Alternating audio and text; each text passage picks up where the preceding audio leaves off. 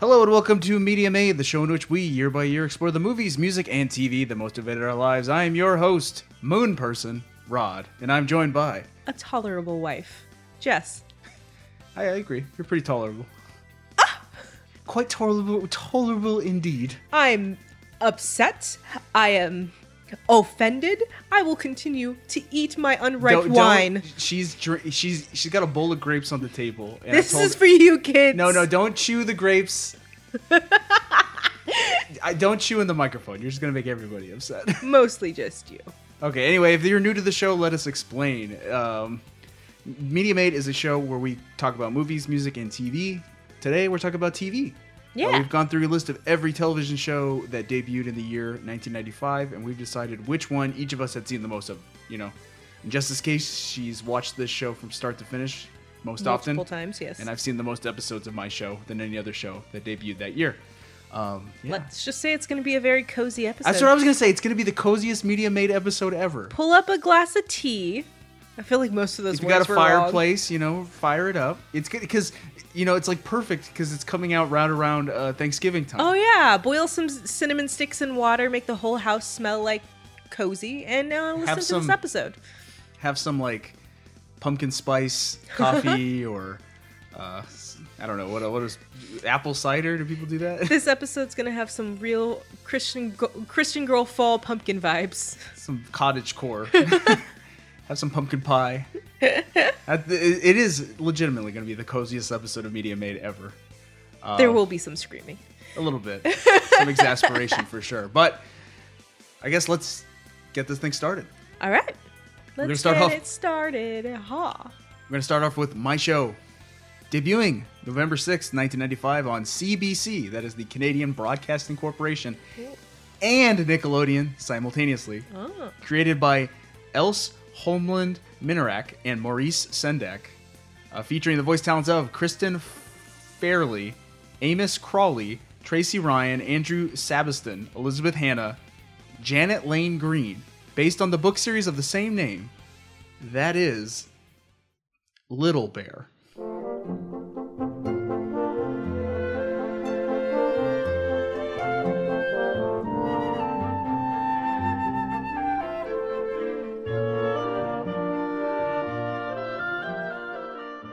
Freaking Little Bear. How is it possible that you had more trouble pronouncing these Canadian names than you do Japanese names? I'm t- I'm tired and I, I've like g- it's been a long day. This It's- is where we're in need for cozy. No, so, so I, I was, I, gra- I have a, I have a Dr Pepper over there to give me some energy, and I think like it's got my my tongue all twisted. Ah, you should have had some of these grapes. no grapes. This this this raw wine. this undercooked wine. All right, Little Bear. Uh, Little Bear is another preschool show. Uh, believe me, I, I'm pretty sure this is gonna be the last one.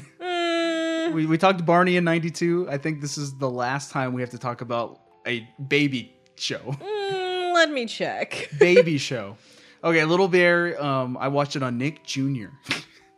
You were a junior. I was a Nick Jr. Um, You are a junior.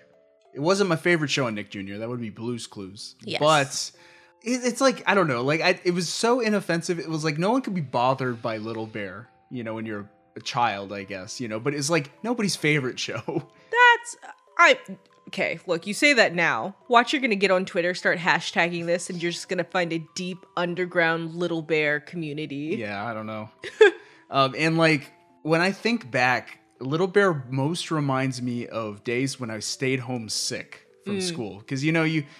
When you stay home from school, like you end up watching all the daytime TV, and that's when you got your Nick Juniors and your PBS preschool shows all airing, right? Right. And so, like, I'm a little kid. I'm stuck at home. I'm sick. There's nothing to watch on TV but baby shows. So it's just like you watch Little Bear because there's nothing else on. It's either that or Maury Should have watched Maury Povich. or uh, like some random soap.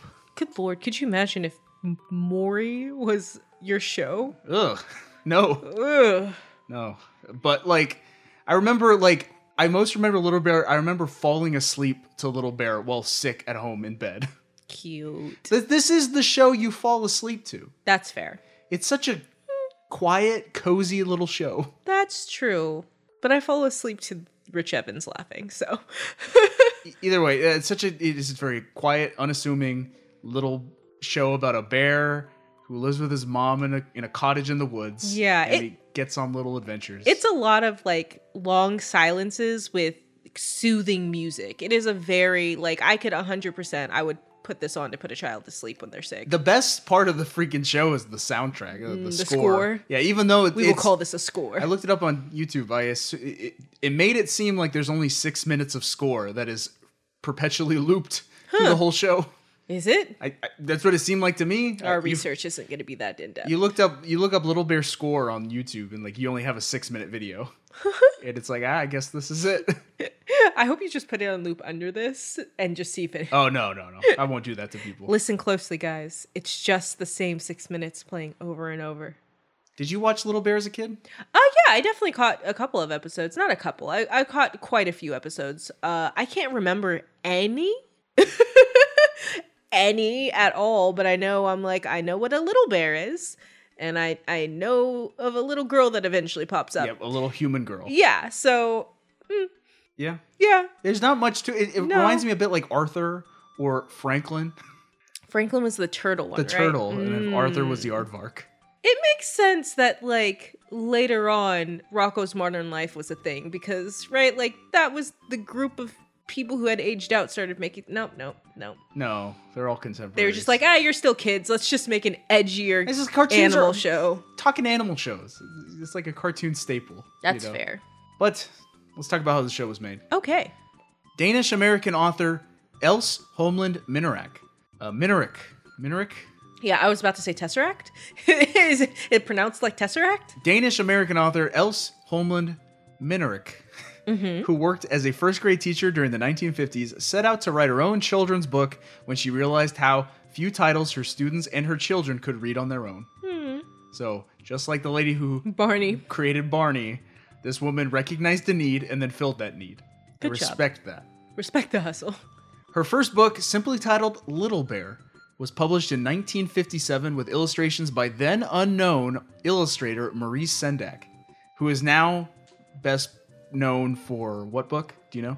did we already watch a show about it It's like when you when you ask like if you say Maurice Sendak, most people will tell you this one book, I don't I was never a child Where the Wild Things Are. oh I never would have gotten that I've never read it So the guy who did Where the Wild Things Are drew all the pictures for Little Bear. Oh, oh, Maurice. Maurice Sendak. I, w- I kept hearing Mary Sendak. No, Maurice. Got it. Maurice. It's a good strong Crazy name. old Maurice. Minarik was inspired by her childhood in Denmark, especially Hans Christian Andersen stories, Makes sense.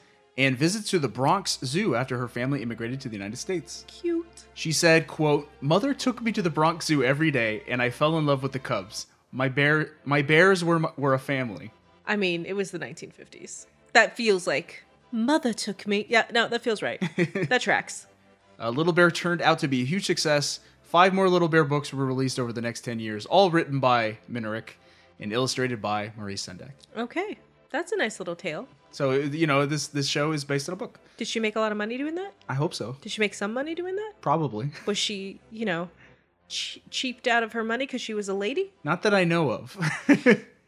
Jumping ahead to 1989, Canadian animation studio Nelvana hit it big with Babar. Baba, King Baba. Apparently, I watched Babar as a kid. I Uh-huh. I don't. re- love Baba. I don't remember anything about Babar, but my mom says I watch it a bunch. I remember it being pronounced Baba. Babar. Baba? Anyway, um, that was adapted from a book series by Jean de Brunhoff.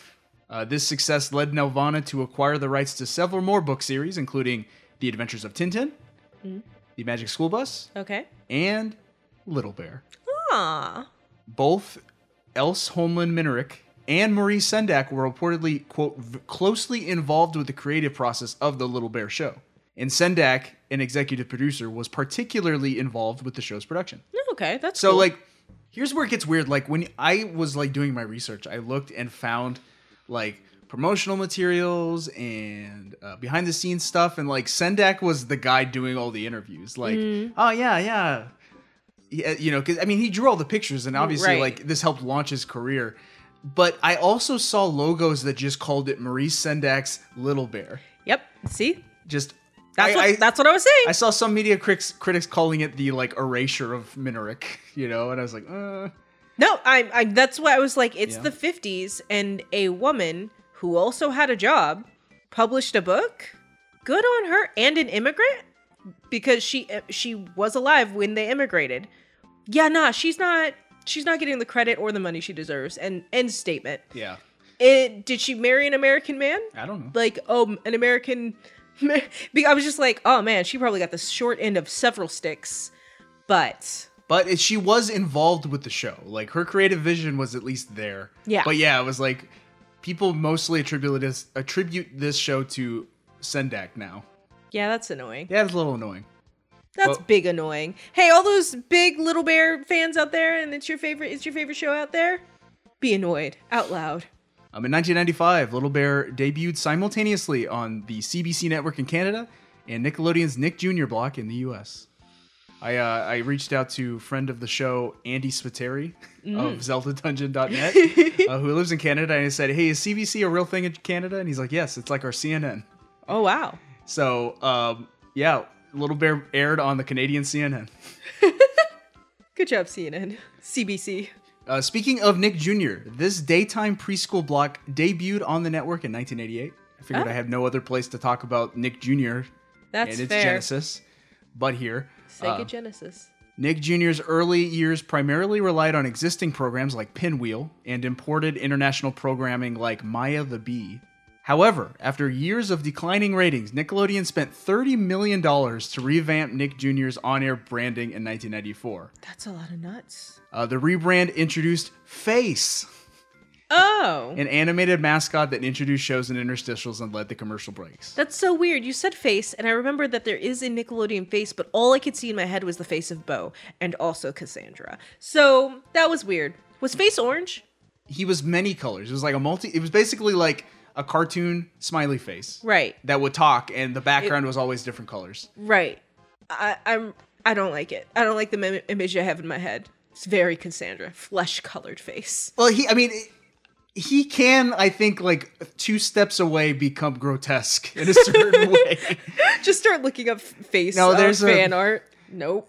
There's a, a boss battle in The Legend of Zelda: Link's Awakening that's just a face on the floor, and it's very creepy. Face kind of looks like that. Yikes. Yeah. So everyone, you know, I'm, everyone watched Nick Jr. as a kid. I feel like has nostalgia for Face, but yeah, he's a little creepy. Also, that's, you know, so such a creative naming process. How'd they get there? He's a face. Kids don't need it's not like we need to call it Trevor. It's just a face. You're This just is for babies. Man. It's a preschool That's fair. program. That's fair. All right, and Little Bear was one of the first programs to air as part of this newly reimagined Nick Jr. So really, Nice. the history of Little Bear the show is basically the history of Nick Jr. as we know it. Huh. So yeah, like I I discovered Nick Jr. like when I I, I think the first show I watched on Nick Jr. was Blue's Clues. Yeah, that- and I was like hooked. I was like, oh my gosh, I love Blue's Clues. Blue's Clues is the best thing ever, and nothing Right. will ever top it. So it's like you know I I, pro- I was like I hopped in you know close to the ground floor, not completely, but like I, I start watching Nick Jr. I'm obsessed with it, and like there it's just like you know all of the Nick Jr. shows. Yeah. Little Bear being the the one I remember the most besides Blue's Clues, I guess. So are you saying Blue's Clues is a gateway tr- cartoon? Yes. I'm trying to think what other shows aired on Nick Jr. when I was a kid. Bob the Builder, but I feel like that one aired I feel later. like that's later. that was later. Yeah. I can't don't remember. know. I don't know. Oh, I have no idea. Yeah, all I remember is Blue Schools and Little Bear. Yeah, I was definitely like if if Nick Jr. came Frank Franklin maybe. if Nuke Jr. was this year, I was already aged out. So Anyway, that is Little Bear. Um, let's talk about this show. Um, what? there's no way I aged out in 1995 He's six of years Nick old. Jr. It, I guess was I a Nick age? I would have been watching Nick Jr. when I was six years old. I guess. yeah, I shouldn't have Yeah. aged out. I just I guess I watched other shows. Like, I don't know.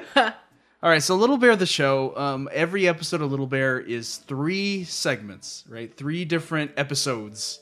You know, a, a different adventure that Little Bear will go on. You Which know, I like- was not expecting. I thought it was going to be the traditional two. no, they did it on purpose. They did three because seven minute episodes, like you know, th- three seven minute shorts would keep the attention of a preschooler more than two Fair. 12 or 10 minute That like, math checks out. shorts or whatever. Yeah. So um, the first episode of Little Bear, it's the three shorts, all three, you know, the three titles of the shorts. You got the first one is called "What Will Little Bear Wear?"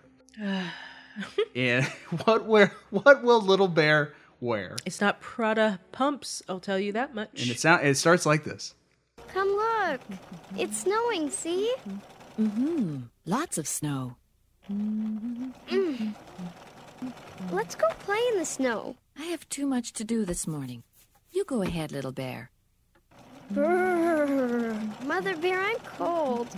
Cold? But you haven't even gone outside yet. I want something to wear in the snow. Ah, all right then. Close your eyes and I'll make you something to put on. So that is the characters of Little Bear and Mama Bear, Mother bear. Mother Bear. Mama Bear is Bernstein Bears. Yes, exactly. I, that probably is why there's that distinction. I always was like, why does he say mother bear and father bear? Why does he say the whole thing?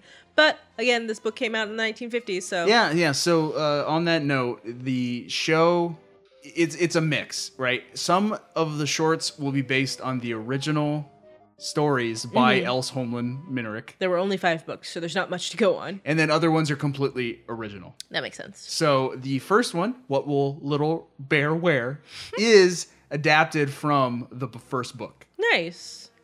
That feels that feels right.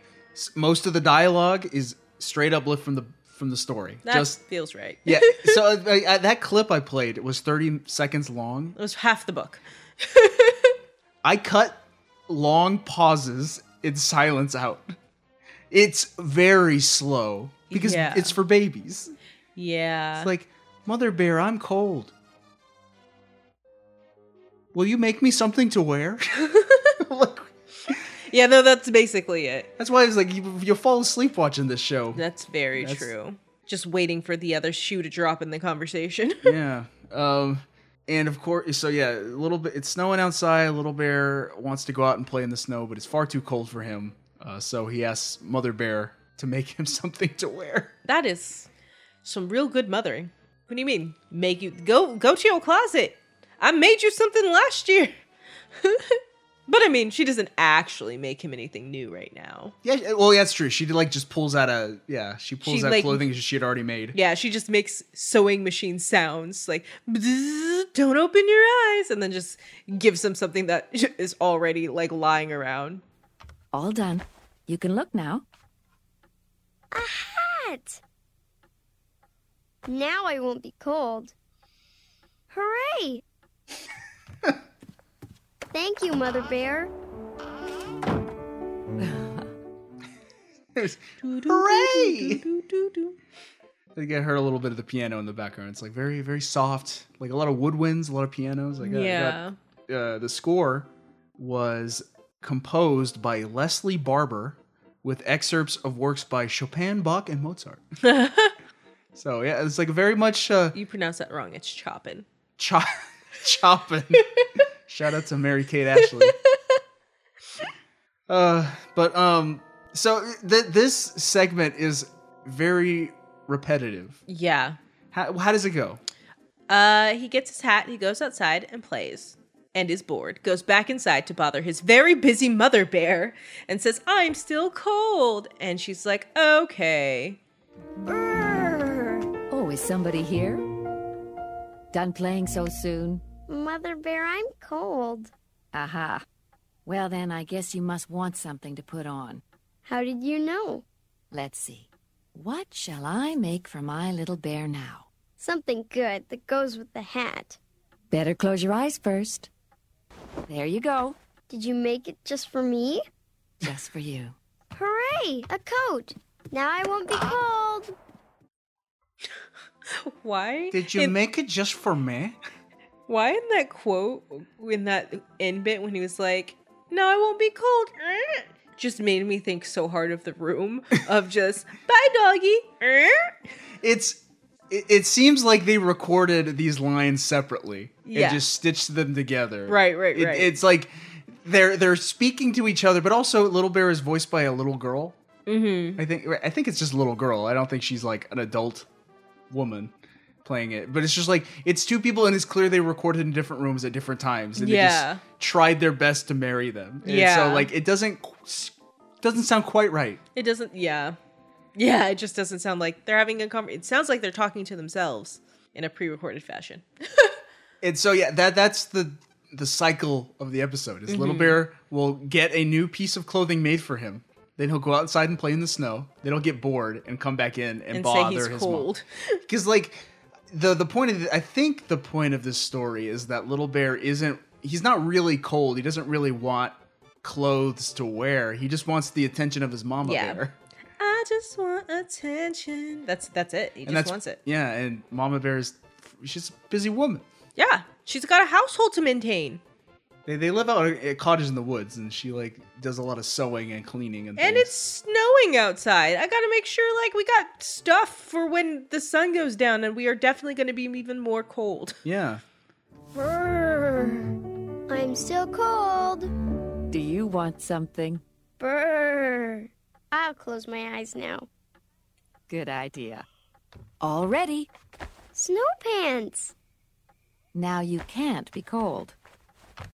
So now we got a fully clothed baby bear, Yeah, little bear. little bear. I will say, Mother Bear is quite patient with her only son. She's a very good mother in that she isn't saying, Child, if you don't leave me alone, which is a very specific How thing. that pop I've you heard. one. How pop you one. Vinny! Now, like, i- do you think in that way it's it's like the show is also uh, it, it's meant to be watched by children and their parents together? It's like, oh yes, this is how you rear a child in a respectful, calm, patient way. I don't think so. I don't think so. I th- we oh yeah. I, I think it's mostly just for like it's something calm to put on for babies that won't Won't fry annoy their the brain. parents so much if they have to watch it over and over and over. This again. is like the least offensive children's show that I think you could watch. Yeah. like as a parent, like in the room. Yeah. you know, like I, I don't know, kid, people like that Bluey today, right? Bluey's so good. It's it's it's sort of like Bluey is not annoying to watch with your babies, I guess. It's not. It's a, a great deal louder. But, in But- the same way, I wouldn't be bothered if my little kid was watching this. Whereas with Barney, and it's like you got children singing and crappy music, and That's fair. Dumb Played way too morals. often. that's annoying. This, the show at least is not annoying. It's Yeah. just very simple. It's very simple. But sometimes that's just what you need. yeah. So what's the twist of what will little bear wear? Um, the twist is he's actually a nudist. Brr. I'm still cold. My little bear, you have a hat, you have a coat, you have snow pants. Do you want a fur coat too? Yes, I want a fur coat too. All right, little bear. Give me your hat. Give me your coat. Now the snow pants. There. My own fur coat. He's a bear with a fur coat. That's why he doesn't need all those snow clothes. He's a bear bear. He's bearing it all. High five. Yeah. like I, I s- this had to be from the story like oh that's cute Yeah. little bear doesn't need all these snow clothes because he's a bear he's got a fur coat Yeah. I, I was like why i was just like that's lame this sucks Send your children out. Bear. Ugh. That's the moral. There's no morals in this. there's It's no just to be moral in quiet. this i was like what are we learning here nothing We don't need to learn something with everything we watch. we're gonna be bored or enter i don't know not not made bored what what what is this i can't tell if i'm bored or not watching this show I need to be stimulated. i am stimulated watching the show but i'm also bored there's so much silence There's so much. But hey, you know, like maybe that's teaching you to appreciate the silence. the Appreciate some- simplicity in life Yeah, like that's not a bad deal to just kind of like go play by yourself for a little bit and then come and give your mom company, but take some pauses while you talk. Maybe it's there to teach kids like, hey, it's okay to miss your parents and miss, you know, and need need your mama. Miss your parents when they're literally one room away. well, he misses his father bear that's fair. That's true. because father bear, I, I looked it up. He is a Ah. fisherman by trade, so he's he's he's always gone. He, he's like there's there are episodes where he shows up and he is Yeah. in the opening. So Yeah. like yeah, yeah, but I assume like you know like Captain Ahab or something like he has to go on long voyages away from home I for just- months and months and months at a time. Though I think the fishing in the wintertime wouldn't be too great. I mean, I guess depends on where you're fishing. He, he went up to do like like uh Arctic crab fishing, Yeah. or whatever, dangerous catch style. Father Bear, he's uh he's doing a lot for our family. Yep. Uh, so, uh, Little Bear expresses how he misses his father bear. Why? What What does he do that triggers that like ex, you know the emotion in him? Well, he was uh all this time every time he would go inside, outside, he would be building a snowman. Snow Bear. Snow bear. A snow bear. I made him all by myself. It's perfect. I wish he had buttons for his snow coat, though. Will these do? Buttons! And as they dress up the snow bear, they put on clothes that are bigger than little bear's clothes because they he she he she the the bear built the snow bear so big. Wow, that was English so good. And so they put father bear's clothes on it. Yeah, like Father Bear's hat. Like Yeah. his Fisher hat, and uh, Maybe a pipe. I think they put a pipe in there, and, and then Little Bear is reminded, oh yeah, I miss my mom, I miss my papa, or whatever. I'm his father bear. I wish he could see my snowman. Snowman. I miss Yeah. him too. We'll tell him all about it when he gets back. Wait, I know. Father Bear's hat and his scarf. He was cold. He wanted something to put on. now he looks just like Father Bear. And you know what else? What? I'm not cold. I'm not even cold. Ho ho ho. That is how the first short ends. Yep. Did we take seven minutes to describe that? Yeah, we took longer than the episode did. How could we do this? Uh, we're critics. So, but yeah, I mean, it was like, it's a nice little story. i- it's fine. Yeah, it's it's not entire. It's not extremely exciting. No, It's very mundane. it's not even a little exciting. But the second short of the episode is called Hide and Seek. This is brand new. ah, Like it's a brand new story made up for the show itself. Not it's not pulled from the books or anything like that. What happens in Hide and Seek? um, If the something title- you weren't expecting. I was like, if the title wasn't a, a giveaway. so what happens is Little Bear's bored, and he meets up with his friends, and they propose to play a game. Who are his friends? Before I play the clip. Yeah, I also wanted to know were the friends of the books or the friends in New Creation? I don't know. 'Cause- I think no, no, no, no. I, I think the I think the animal friends are in the books because I saw references to them. I think Okay, the little girlfriend that he has later on is in the books. yeah, okay. I There's no believe little you. girl in this episode. It's Yeah. just his, him, little bear hanging out with his animal friends. Yes, and those animal friends are duck, duck, hen, hen, cat, cat. and owl. Yes, uh, and they all decide they're gonna play hide and seek. Hey, Cat, where were you? Hiding? That's a good idea. Let's play hide and seek. Yeah! An excellent idea. I was about to suggest it myself. Can I be the one who looks this time? Can I? Can I? I never get to look. Can I? Can I? So the annoying voice who is insisting to be the seeker is Duck. duck. Duck. Okay, She's like, I guess, the star of this short Yeah. because, like, you In a get she fumbling way. she gets the most screen time as characterization. Yeah. you know, like I don't know nothing about Hen other than that she s- she bathes. Took a bath. also, cat sounds like a grown man. Cat's a, a mischief maker. Likes to troll Hen. yeah. Likes to troll all of the bird creatures that he hangs out with. That doesn't feel safe. And then uh Owl is clever. I don't. He takes a nap at some point. He's a stuffy young boy. Yeah. Like so, yeah. It's like they all get like one scene each, except for Duck, who is the seeker, and you know we we spend the most time with Duck because she's searching for her friends. Yes, because she is it.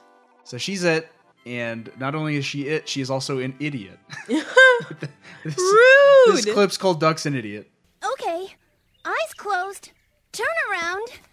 And what? Start counting. Oh, right. One, two, oh, three, five, six. Oh my, didn't I already say six? But I don't remember saying four yet. I better go back to four. Four. I think that's important. That's an important lesson to teach children is how to count good. Yeah, that's true. And to like not start over, just go back to the place you messed up. yeah, you know, like I- I'm sure, like as a l- you know, little kid who's just learning their numbers, you know, learning to count, uh, to hear Duck miss four, hopefully the little kids would be like, "She missed four. Yeah. Duck, you missed four. Oh, Five, six. Wait, did I say six? You didn't, sweetie. yeah. Th- this goes on for a while. Did you ever play hide and seek and you had to spin around in circles while counting? No, That feels like that feels like you would even need somebody to hide. I think like maybe like at birthday parties we would do a like obviously you spin around for the pinata, but I think like w- you know the person who is it when you're just playing tag, not hide and seek, but just like a you know a game of tag where everyone's in the same yard together and there's no place Yeah. to hide. The person who's it will spin around for ten seconds and then try to go after everybody. So there's like a handicap. That makes more sense. That makes more sense than like we're playing hide and seek. I was I'm not gonna hide. You're gonna be too dizzy to catch to to catch me. Yeah. But tag, yes. so Duck continues counting badly.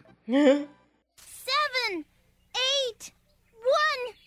No, I don't think I mean one. Take that back. Nine? Yes, nine. And, um, ten. Um, now what? Start seeking. Oh, yeah. Uh, seeking. Ready or not, here I come. It's a lovely little piano jig in the back. Good thing she didn't have to count to hundred. yeah they, they would have all been either bathing or sleeping or whatever because like that's the thing with this episode duck takes so long counting that all of her friends have forgotten that they're hiding and they're just like Doing other things. yeah um a- and, like i- i- duck even takes forever to find her friends Yeah. Little bear, I found you. No, Duck, I found you. What are you doing? I'm seeking, of course. Have you found anyone yet? Well, not yet. Oh, but I found Frog. Rabbit. I found you, Frog. You cannot find what isn't lost. I guess Frog's not in the mood to play. It's very hard to find your friends when they're hiding from you. she's got a point you know I've never found friends. Have they only just been hiding from me? There's not much to talk about in this There show. not like it's uh, uh, th- literally like little bear helps duck find her friends and they Yep. find that they've forgotten that they're they're playing hide and seek and they're doing other things Yep. like taking a bath and going to sleep Yep. And Cat is just waiting around to pounce and scare people. yep and then and then they they all find each other and they're like great the game's over that was fun how does it wrap itself up Little Bear leaves. he just leaves that's it Th- i have not cut this clip at all this is what it sounds like Oh, look. We're all found. Next time, I think maybe I want to hide too. But right now I have to look for something else. Aw, you do? My lunch. Goodbye. that's it yep. He just walks off frame, and you're left with just his three friends standing there in the middle of nowhere, and like you're like, just, a little bit just straight up just turned around and walked away, And, then, off screen, goodbye. We've been doing that all week. Just so you know, we'll just be like, hey, I gotta take care of something. Then walk out of the room, and then from the other room go, goodbye. yes, that was the funniest part of this episode. Freaking little bear leaving. I'm Uh, done with you people. I will say this: this short was more engaging than the Mama Bear. I'm cold. That's very true. This one had more energy to it, and it was more fun to see all the, of his friends. Yeah. Even though half of them sound like grown people and Frog with an existential crisis from left field. Well, I guess it wasn't a crisis. You cannot find what isn't found. What, what did he say? You cannot find what isn't lost. It's true. Frog's the only sensible person out here. Frog is a grown man, just like Cat. And that is the end of Hide and Seek. Little Bear goes back home and hugs his mama. Yep, and eats his lunch. I think they had capricci salad. they didn't even. It didn't even show their lunch. They didn't. Uh, and the last short of the episode is called "Little Bear Goes to the Moon." That took a sh- sharp turn. Reminded me of uh, back when I was a little kid. I was I used to play point and click adventure games uh, by Humongous Entertainment, and they had a they had a series of point and click adventure games starring Putt Putt, who was a car, Ah. and Putt Putt went to the moon once. Ah. That's what this Did you help reminded me him of. get to the moon? well, no, I mean sort of. He he drove he, Putt Putt rode a uh, a firework to the moon. Oh. Yeah, and uh, you got to help him get home. But Little Bear sort of goes to the moon, but not not really. What what what? How does this episode start? I cannot remember. Was he reading? Like what what got him into the the moon idea? Did he have a dream? He had a dream. He had an ET dream. He had a dream where he basically like flies to the moon, ET E style. like just, s- On just- the back of a bike. No, just No, he just floats Flo- up yeah. to the moon, and it's like a very I don't know, like that one was a very artistic, cool. Like the animation of the show is not horrible. It's, it's actually quite nice. It, it retains Maurice Sendak's artistic style. Yeah. and and it, it doesn't look like cheap. it- It's not cheaply made. Like this is a very Money went into this. fine Canadian looking show. Yeah, and so this little like quiet, no dialogue, just music of Little Bear floating to the moon. I don't know. It was cool. It was Yeah. artistic. It was nice. So he then wakes Soothing. up. He then wakes up, and Little Bear says to himself, like, "Oh, where's the moon? I'm gonna go to the moon today. I'm gonna fly to the moon." Look at me. I have a new space helmet. I see. I'm going to the moon. Oh, really? How? I'm going to fly there. Fly? You can't fly. Birds fly. Yes, birds fly, but they don't fly to the moon. And you're not a bird. If you had to guess, would you say this episode was adapted from the book or it was an original creation? Original. It was Is from the the book? book. Yeah. Okay. Yeah. So a lot of this dialogue of Little Bear saying, I'm going to the moon. You're not going to the moon. How are you going to get there? I'm going to fly there. Well, you can't fly. Well, birds fly. I, it, When did when did humanity go to the moon? 69? 69. Okay. So this happened before. Yeah. You know, it, was, it was a national dream to go to the moon. Yep. Little Bear also wanted to go to the moon. uh, and, and I think, like, at least that part where it's like, hey, well, how come I can't fly? Birds fly. Well, birds, you know, like, that's a very They have childlike, different equipment. it's like a very childlike uh, uh, idea. yeah. I can understand little kids reasoning. identifying with that. Mhm. Yeah. Um, but then mom, uh, you know, gives them a harsh reality check. Yeah. Maybe some birds fly to the moon, and maybe I can fly like a bird. And maybe you're a little fat bear cub with no wings and no feathers. Maybe if you jump up, you'll come down very fast with a big plop. Maybe, but maybe not. I'm going now. Goodbye. Mother Bear, do not fat shame me. I eat your food. If I'm fat, you made me thusly. Maybe you're a fat bear. she she gives him a little pat on his tummy. it's like how rude. Oh man. Keeping it real. Gravity's gonna keep you down. What kind of birds do fly to the moon? It's probably a Pokemon. Articuno. Porygon. Zapdos. Is Porygon a bird? Oregon. Oh. Oregon? Oregano. That's not a Pokemon. It's an herb. oregano. okay, so Little Bear goes outside and he's he concocts a wild plan to go to the moon. What does he do? Well, he concocts a plan by concussing himself. he sees a bird flilt from a, a tree branch and is like, oh, that's all I gotta do. Climb that tree and then jump off, and I shall fly to the moon. Yeah, he climbs up a very tall hill and it's got like a dead tree on top of it and he climbs up onto the tree. He gets onto the highest branch. He goes, "Oh no, this is far too high." Far too high. So he goes down to the lowest branch and he just like, okay, I'm just gonna hop off this branch and I'm gonna fly to the moon. And he makes horrible decisions. I'll be going too fast to look at things, so I'll just shut my eyes. One, two, That's the sound of him flying through space. three. He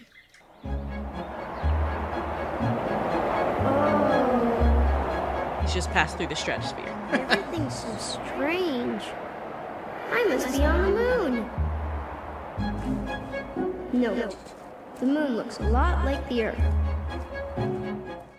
No, what he actually did was he jumped off the tree, took a tumble down the hill, got really dizzy and fell on the ground. And he thinks that he's on the moon, even though he's just in the forest and he's very dizzy. Very dizzy. oh, things are so different on the moon. we, we think he he's suffering a concussion. Don't go to sleep, kid. Stay awake on this moon. That's and literally that's it. Yeah. He goes home. Yeah, he's just like, oh, birds on the moon. And this bird doesn't talk to him, so obviously um, it's the moon because animals here talk. And he just wanders on home and eats the lunch in this moon home. And you don't th- like. We want to hope that little bear knows that he's just at home and it's just uh, he- he's having you know he's doing something in his imagination. Mm-hmm. But like at the same time, it's like, is he just being dumb? Like, is he does he really think he's on the moon? And he wanders home and he starts eating food and you start th- okay, he he must know that he's at home now Right. and he's just playing pretend. But who is this? Are you a bear from Earth? Oh, yes, I am. And how did you get here? There was this big hill. I climbed it and jumped from a big tree and flew here, just like the birds. Well, my little bear did the very same thing this morning. So, I guess you can have his lunch. Stop fooling. You're my mother bear, and I'm your little bear, and we're on Earth, and you know it. Stop fooling. Stop fooling. It has That's- the same energy as um from It Takes Two. Don't make fun. Like, that's it. That's Little Bear. yep. That's the I almost grabbed that clip to be like the opening of the show because it's just like, oh, you, you said the name of the show and you established the main relationship.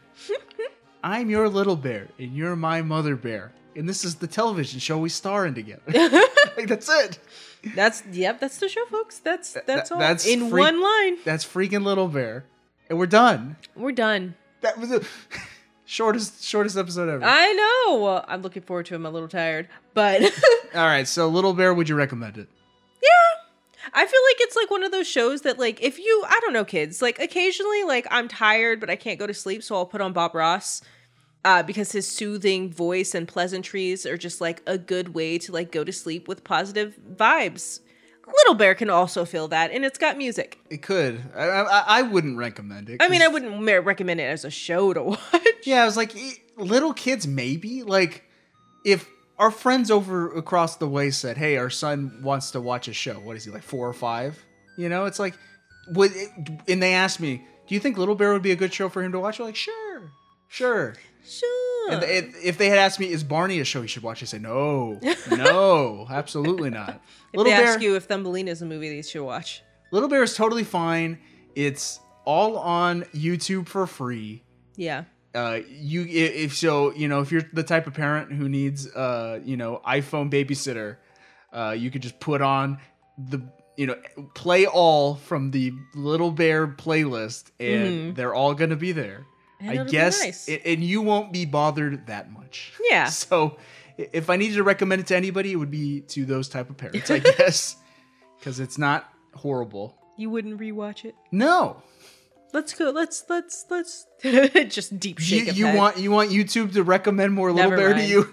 We'll watch it on your YouTube. Stop watching stuff on my YouTube account just because I don't have commercials. YouTube still recommends Little Bear to you to this day. Yeah, kids, don't do that to your YouTube. All right, so let's talk about how Little Bear was received. Okay. I found a bunch of like old articles reviewing the the VHS tapes that were released. Uh, so that's where a lot of these qu- quotes come from, where it's like not necessarily critics reviewing the show as it aired, but the VHS tapes that were compiled after the fact. Little Bear reportedly was a rating success for Nickelodeon, helping both Nick Jr. and the network as a whole take the lead in the target demographics. So They went to Target. like 96 on is when Nickelodeon started to reign supreme among cable children's entertainment. Mm-hmm. Yeah, yeah, and, yeah. and I'm, you know, all of the shows that debuted around this time helped push that, makes sense. to make it happen.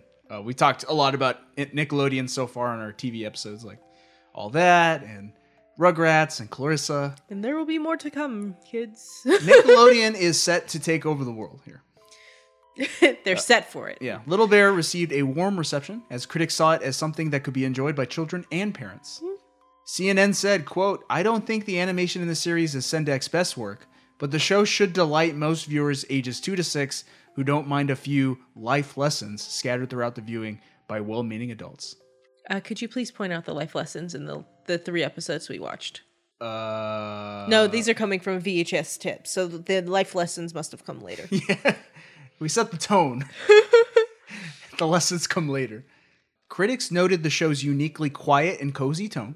Uh, the Los Angeles Times said, quote, Its mood is so gentle and its iconography so unabashedly pastoral, it, it makes a lot of the other animated fare aimed at kids look like Quentin Tarantino movies by comparison. that's that's a quote. and yet, it is because of its emphasis on the cozier, more comforting aspects of existence that Little Bear has become such a hit with kids. That's definitely an opinion.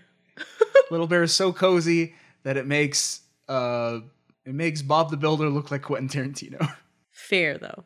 I I would say if I was gonna name one a Quentin Tarantino, like Dora the Explorer feels very Quentin Tar- Tarantino. Swiper no swiping, okay? It's my, it's my, it's my Uh, That's Tarantino. your Tarantino app. Goodness. It's my Jimmy. Don't Jimmy me, Jules.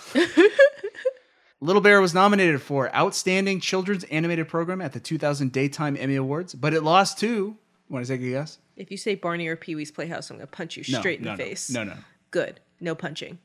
It was beat by Pinky, Elmira, and the Brain. Oh, you love that show. Not good. You love Elmira. It's the show that the, the creators of the show didn't even want to make.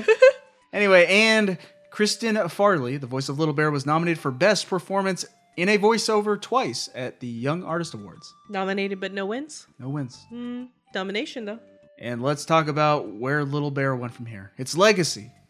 Little Bear Went ran. to the moon.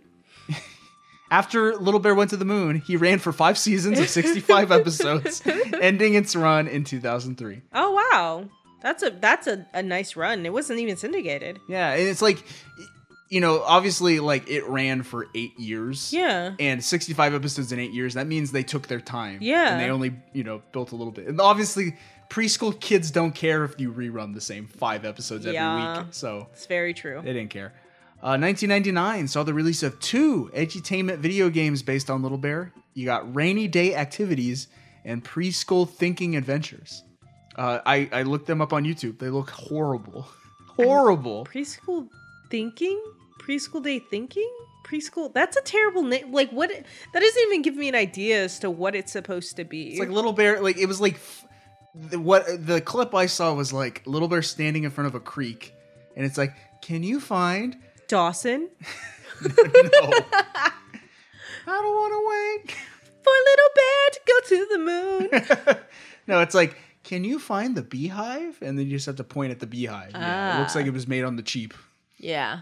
Another title intended for younger audience, Toddler Discovery Adventures, was released in 2000. So there were Okay. three Little Bear video games.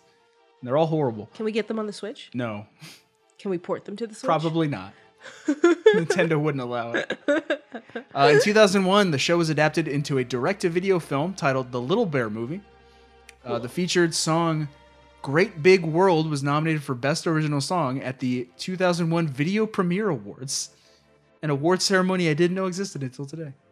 Video Premiere Awards. It's like the, awa- the awards for video releases? for straight to Mm. video things. I guess. Why do you need that? Who, who's that? Who asked for that? Yeah, who asked for that? I mean, it was an industry. It's like who who asked for that? The people who made videotapes did. Well, guess what, guys? If you want to win awards, go make real movies. I'm kidding. Rude. I'm kidding. Uh, in Canada, Little Bear was adapted into a live theatrical show titled Little Bear Winter Tales, which toured in 2007 and again in 2009. Um, is it on YouTube? I did not look, but we can see. Follow us on Twitter if you'd like to uh, see if we can find it. And in 2010, Else Holmland Minerick released her final book before her death, Little Bear and the Marco Polo, Like the app? the sixth and final book of the Little Bear series. Um, it was illustrated by Dorothy Doubleday, not Maurice Sendak. Probably because the falling out because he had made it become You're, we're Maurice's Little Bear. editorializing. We don't know for sure. Uh, but yeah, apparently, like, Else Homeland Minerick and Maurice Sendak both died within a year of each other. Oh wow. Yeah, so their their careers will forever be intertwined, their lives Yeah. together. But that is Little Bear. Ah, We're done with that. that was so nice. I'm gonna go have um drinkable grapes now. okay, so I'm gonna close out this segment. Uh, uh, This was something we discovered when we started watching on YouTube. Like the theme song that I played earlier in the show was the theme song I remembered from as a little kid. There were two theme songs for the show, one for the U.S. and one for Canada. Oh. So the Canadian theme song uh, is an adapt is adapted from Austrian composer Franz Schubert's Violin Sonata Number One in D major, Oh, okay. and it was arranged for wind and strings by composer composer Arnold Black. All right. Whereas the American theme song was it's iffy. I couldn't find exact. I think it's composed by a guy named Roland Lee, but it could also be composed by Arnold Black. But it's just a different theme song. Anyway, we're gonna go out with the Canadian version, Hey. which is uh, fine. um, so we'll see you on the other side with Jess's show of 1995. Let's go. Goodbye.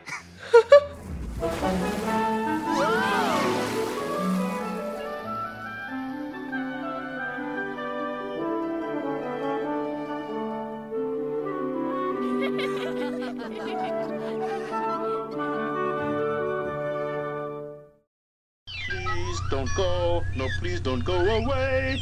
Be because we'll be right back. I'm Nick Jr.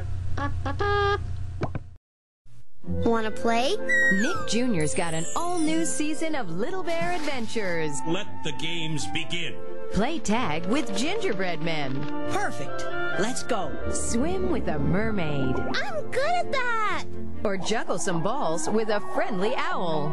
Interesting. So come along and play with Maurice Sendak's Little Bear. A new episode starts today at 12 noon, 11 Central on Nick Jr., TV made just for preschoolers.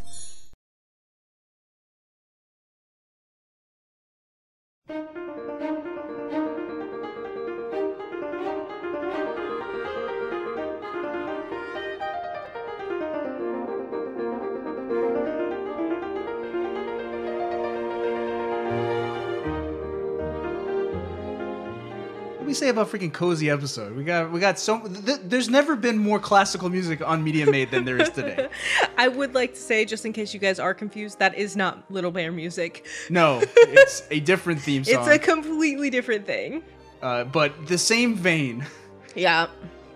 same old Old world. sensibility. Yeah, yeah. It's pre-industrial. And We told you to get some some tea in a cup and some, Yeah. sit by a, a fire. Don't set anything on fire. All right, that is the theme song from Justice Show of 1995. Debuting September 24th, 1995 on BBC One, starring Jennifer Ely and Colin Firth, directed by Simon Langton, and adapted by Andrew Davies from the novel of the same name by Jane Austen. We have Pride and Prejudice. Pride and Prejudice, the the one with Colin Firth. the one. Guys, you know which one. The one. so this is this was almost not your show of 95. Yeah. We we we did we took notes. Um, I got all the clips from a different show of 1995, and then we looked at for runners up. Uh, foolishly, we did it after we did All, the, prep. research and Yeah. prep and stuff. Um, and we must have missed it because when I went back through the British shows, I'm just looking at and, and I wasn't even going to read them all either. I was just looking at the ones I recognized. right. And I'm going through the list, and you know, in my head, I'm thinking, and then I see Pride and Prejudice, and I was like, I, I say out loud, Pride and Prejudice, and I was like, is that the one with Colin Firth? And I click on it, it's like, it is, and I knew you've watched that adaption here in the apartment, like just on your own while I've been here, and I'm just like, oh hey, Colin Firth. I, I have the entire series on DVD. Actually, I think a friend of mine is currently currently has them, but it's on Hulu. So yeah, like, so we we legitimately missed it on our first go around. yeah, and we had to scramble. We're like, okay, it's definitely Pride and Prejudice. it's definitely Pride. and How many Prejudice. Um, times have you watched Pride and Prejudice? Uh, probably six, which is a lot. That's a lot for me. It is. That's a lot. I do not rewatch things. when did when did you first watch it? When did that Kira Knightley one come out? I think it's 2005. Yeah, then probably 2009 or 10. What brought you to watch it? Did you buy the DVD set before you watched it? I might have. So here's the thing about me, kids, uh, especially when I was younger and I had money to burn because, uh, you know, who as a kid in college really understands that uh, debt is a real thing and you shouldn't use your uh, school loans frivolously. Don't, kids, don't do Don't that. do that. Kids, don't do it. Your fu- don't do Your it. future husband will have to. Even pay if for it's it. I will throw an unripe wine grape at you. Um, all that to be said, I would occasionally just like that looks interesting at Target and just buy it, like, and then play it. Like thinking back now, I'm like, you don't watch stuff over. Like I had the Green Hornet on DVD. I have the whole first season of Merlin, the whole first and maybe second season season of um Sherlock from BBC. I've got like s- just stuff on DVD. Were like you that's- into British stuff at this time? Like you just saw you see a British adaptation of Pride and Prejudice, and you and I say, picked it up. I was yeah, so it was just like, oh, that's fine. I was like, oh, it's six. Of, yeah, you blah, were a, blah, Ho- blah. you were a Hoovian. I was a Hubian at the time. I still am. Uh, no, I don't like to like name myself as a fan of stuff because I'm never really that into anything. I'll be like, I really enjoy this, but not to the point of like this is my entire personality. Plus, it's Thumbelina. Thumbelina.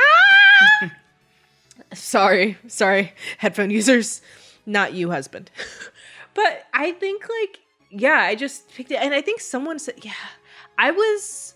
You know what? I think when everything is said and done, I really enjoy adaptions. Like it almost doesn't matter what it is. You do. I like adaptions, right? Like so all those things that I named, they are British, but they're all adaptions of something. Classical, like uh, uh, adaptions of classics. Yeah, I like, and if you ask me how, like, I don't love Pride and Prejudice as a story, but I can say that I've like watched eight or nine adaptions. I've seen Wow. Pride and Pre- Prejudice and Zombies. I've seen Austin Land. I've seen um a very specific short film or, or short series Web series. no, not the web series, but I have seen that. Like, I do enjoy that. There was a different series that like was really good, and I enjoyed it a lot. I showed it to April, and she was like, "What is this?" Where literally like somebody loved Jane Austen and um loved Pride and Prejudice, and then one day like Lizzie Bennett was in her bathroom because there was like a doorway between her bathroom and a bathroom in the books world. and she Oh, gosh. like crosses over. She's like, Oh, I love this. And Lizzie like locks her in there because she's like, I don't want to be in this world where I am defined by whom I married. So she just stays in like the 21st century Nice. while her friend goes, or not while her friend, while the main character goes and basically messes up the entirety of the book. And there's like lots. It's really interesting. So I Yeah. like adaptions. I just like to see reinventing of stuff. And this isn't necessarily reinventing this spe- specific one, but I didn't know that when I picked it up. Did you read? Have you have you read the novel? All the way through? No. have you tried I tried before or after watching this series? before. Okay. Long little bear pauses between Yeah, so uh, I, answering. I, I majored in English in college. I never read Pride and Prejudice. I didn't read any Jane Austen. Hmm. Um, w- I read some Bronte sisters. Bronte? yeah, the Charlotte Bronte. And Is it Bronte? I thought it was Bronte. Br- I, I don't know. I said Bronte. I guess I don't know. It No, should be it is- Bronte. a name's a name. Mm-hmm. But yeah, like Wuthering Heights, like I read in college, and, and I I read the first few chapters of Pride and Prejudice and Zombies in high school, but I think like a few chapters in, I realized like you can't get the full effect of this novel without after you know without reading the original 1st because that's where half the humor comes from. Mm-hmm. Yeah. Um, but I do, you know, I remember that was like my first real. Uh, uh, In set into. yeah, my, my first real um my first real introduction to Pride and Prejudice. Yeah. Uh that was really it. Uh for I, I don't know how like if you you're the reason I know what this show is, but for some reason maybe it's because of you, but when I think of Mr. Darcy from Pride and Prejudice, I just think I, I just think of Colin Firth, you know? I can't not think of him. He is Mr. Darcy. right? Okay, yeah, but he like built a small career of that. Like he was in Bridget Jones' Diary as Darcy. The man the man was born to play Darcy. it worked. Uh, but that's yeah, that's my that's our histories with Pride and Prejudice. I guess Yeah. you want to talk about how the show was made. Yes, I would like you to talk about it, as I know nothing. All right. I'm just here to be good looks. 1813, English novelist Jane Austen as anonymous. I don't want to. It's that's too much history. Skip skip forward at least 100 years. Cut all that history out. Now she published her second novel titled Pride and Prejudice. I think Sense and, Sensibi- Sense and Sensibilities came first. That makes sense. And sensibility. Yeah, she she pub- she published both under the name anonymous. Mhm. Um, even though like I think after her death it became known. It's like no no she wrote all these books. Yeah, because women couldn't um be like penned. They, they it Yeah, it just, just didn't wasn't, happen. Yeah. Pride and Prejudice was well received and enjoyed strong popularity at the time of its publication, and over the next 200 years, the novel has become a well regarded classic amongst English literature. You should read it. I, I, I kind of want to now. Oh, Yeah. nice. By 1995, Pride and Prejudice had been adapted at least 13 times for film, theater, and television, That makes sense. with the most notable adaptations being the 1940 Academy Award winning film starring Greer Garson and Laurence Olivier. Why does his name sound familiar? uh, Laurence Olivier is like the actor of actors. Oh, okay. Like classic Hollywood. Like he's the he's named like the one of the best actors of all time. Okay. Um, and the 1980 BBC produced TV miniseries starring Elizabeth Garvey and David Rint- Rintoul. Rintoul. You're just having a hard time with There's no- names. all these weird names. Uh, so the idea of this 1995 adaptation was conceived in 1986. okay. After seeing a preview for the 1987 television adaptation of Austin's Northanger Abbey, television producer Sue Burtwistle and writer Andrew Davies agreed to adapt Pride and Prejudice together. Nice. Okay. Uh, Burtwistle felt that previous television adaptations of the novel had been, quote, undernourished and unpoetic, and so sought to shoot this new adaptation on film rather than on video. That was like the first thing you noticed about this. That was like we start watching it, and I was like, oh, it's it's widescreen. Like, oh, like this was shot on film. It's gorgeous. and I was like, that's very forward thinking. Like, I was like, one, it's a creative choice, Mm-hmm. Right, right. So when you watched it on your television set in 1995, the you know it was letterboxed, Mm-hmm. you know, on your square screen. right. Um, but also, like, I think they must have went in knowing that these this show would at least be screened in theaters Mm. shown on the big screen in full widescreen. Yeah. And it would have been beautiful. So I was like, cool. I thought that was a great creative choice. They were like, we're going to do this and we're going to do it right, and this will be played for millennia to come. They didn't know that, you know, the standard aspect ratio of a television set was going to be widescreen in Sure. 15 years. And so the show looks as new as it did in 95 because they decided to shoot on film in widescreen. Yeah, that's true. It's gorgeous. Um, although the pair wished to remain true to the tone and spirit of the novel, they wanted to produce a quote, fresh, lively story about real people, not an old studio bound BBC drama that was shown in the Sunday tea time slot. So they, they wanted it to be like, no, we want it to feel real. We want to bring these characters and the setting to life. yeah. Which I think they definitely accomplished because I think that's something that you were saying when we were watching it. It's just like, this is how people talk. Yeah, it seemed very naturalistic as far as Mm-hmm. the writing and the like performances go. Um, they therefore emphasized sex and money as themes for the story and shifted the narrative toward Elizabeth and Darcy together. I, I don't know. Does the novel focus on one or the other more than like? When I said I hadn't finished the book, what I meant is I only read the first two paragraphs Okay, well, before giving up. so I don't know either. I, I assume that it's more about Lizzie's uh, like perspective than That. I, I don't know like that's a good as- assumption i think that's a really interesting thing even hearing you say that like because it makes me think then what is the book like what is the book because every adaptation i've ever seen the focus has been lizzie Yeah, and yeah. darcy um, but maybe that's because this show is so prominent that most things are not built off of the book itself it's n- built off of this miniseries Maybe. The first three scripts of a proposed six episode series were completed in 1986, but the production saw no movement for the next several years due to the recency of the 1980 adaptation of Pride and Prejudice. that makes sense They needed to put some distance between them. yeah And also, they needed to make some money, you know, Yeah. get some funding. Um, in 1993, Michael Waring of the BBC finally commissioned the remaining scripts with co-funding from the A&E network E in the U.S. Oh, So this is a US and UK co-production. I was not expecting that. Filming of the series took place between June and November 94 to reflect the changing in seasons of the plot, followed by post production until mid May 1995. And that is how Pride and Prejudice was made. That's that's a pretty interesting history, Yeah. in my opinion. This is our, f- I, I, I'm pretty sure this is our first TV show where the episodes are not 30 minutes, they are a full out like you know the, the episode is a full hour with commercials so 40 minute episode Mm-hmm. so this is our first long form television show Is it? yeah i think so How long was Red Dwarf? Red Dwarf was a f- standard 30 minutes. Huh. Yeah.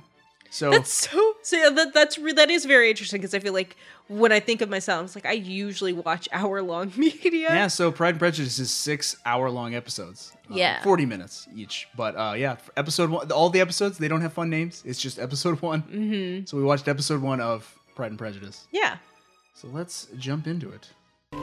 My dear, Mr. Bennett, wonderful news! Netherfield Park is let at last! Is it? Is it? So that is who speaking? Mrs. Bennett, of course. Mrs. Bennett, of the matriarch of the Bennett family. Who the, ma- the main characters all come from, like, you know, the, the, the female lead of the show is a daughter of the Bennett family. Yes. Elizabeth. Elizabeth Um, and called Lizzie.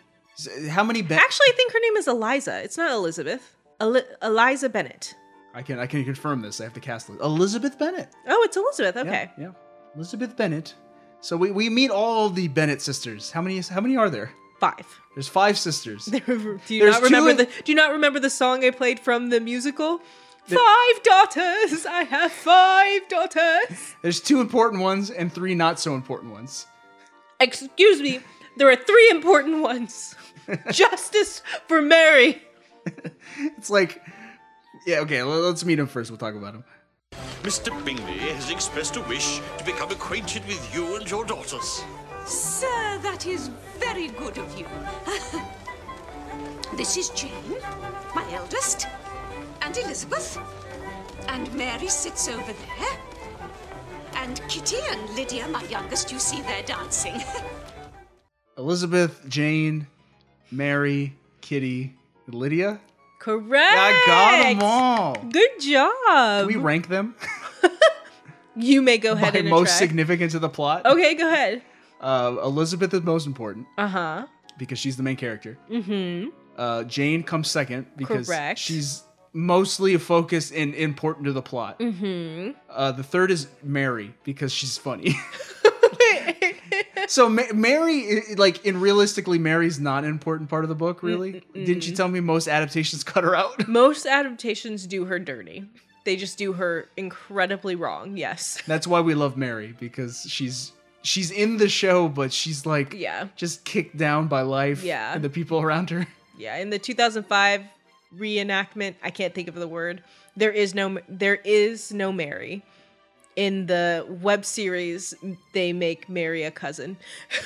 And then Kitty and Lydia are the least Inter- important. they're okay. Well, see, because you have only watched the first episode and Yeah. you don't know don't know. anything about it, about Does one of them die? it at all. So technically, if you want an actual rating or like ranking, it's Lizzie, Jane, Lydia, Kitty, and then Mary. Okay. Lydia is a very important pers- part of the book. As is, the to explain story. why I don't know, wh- to explain why I I have trouble like caring about Lydia and and Kitty is because like the very first thing you hear from these women is like it's like they're like snotty children. they are. Look what you've done to it! Mama!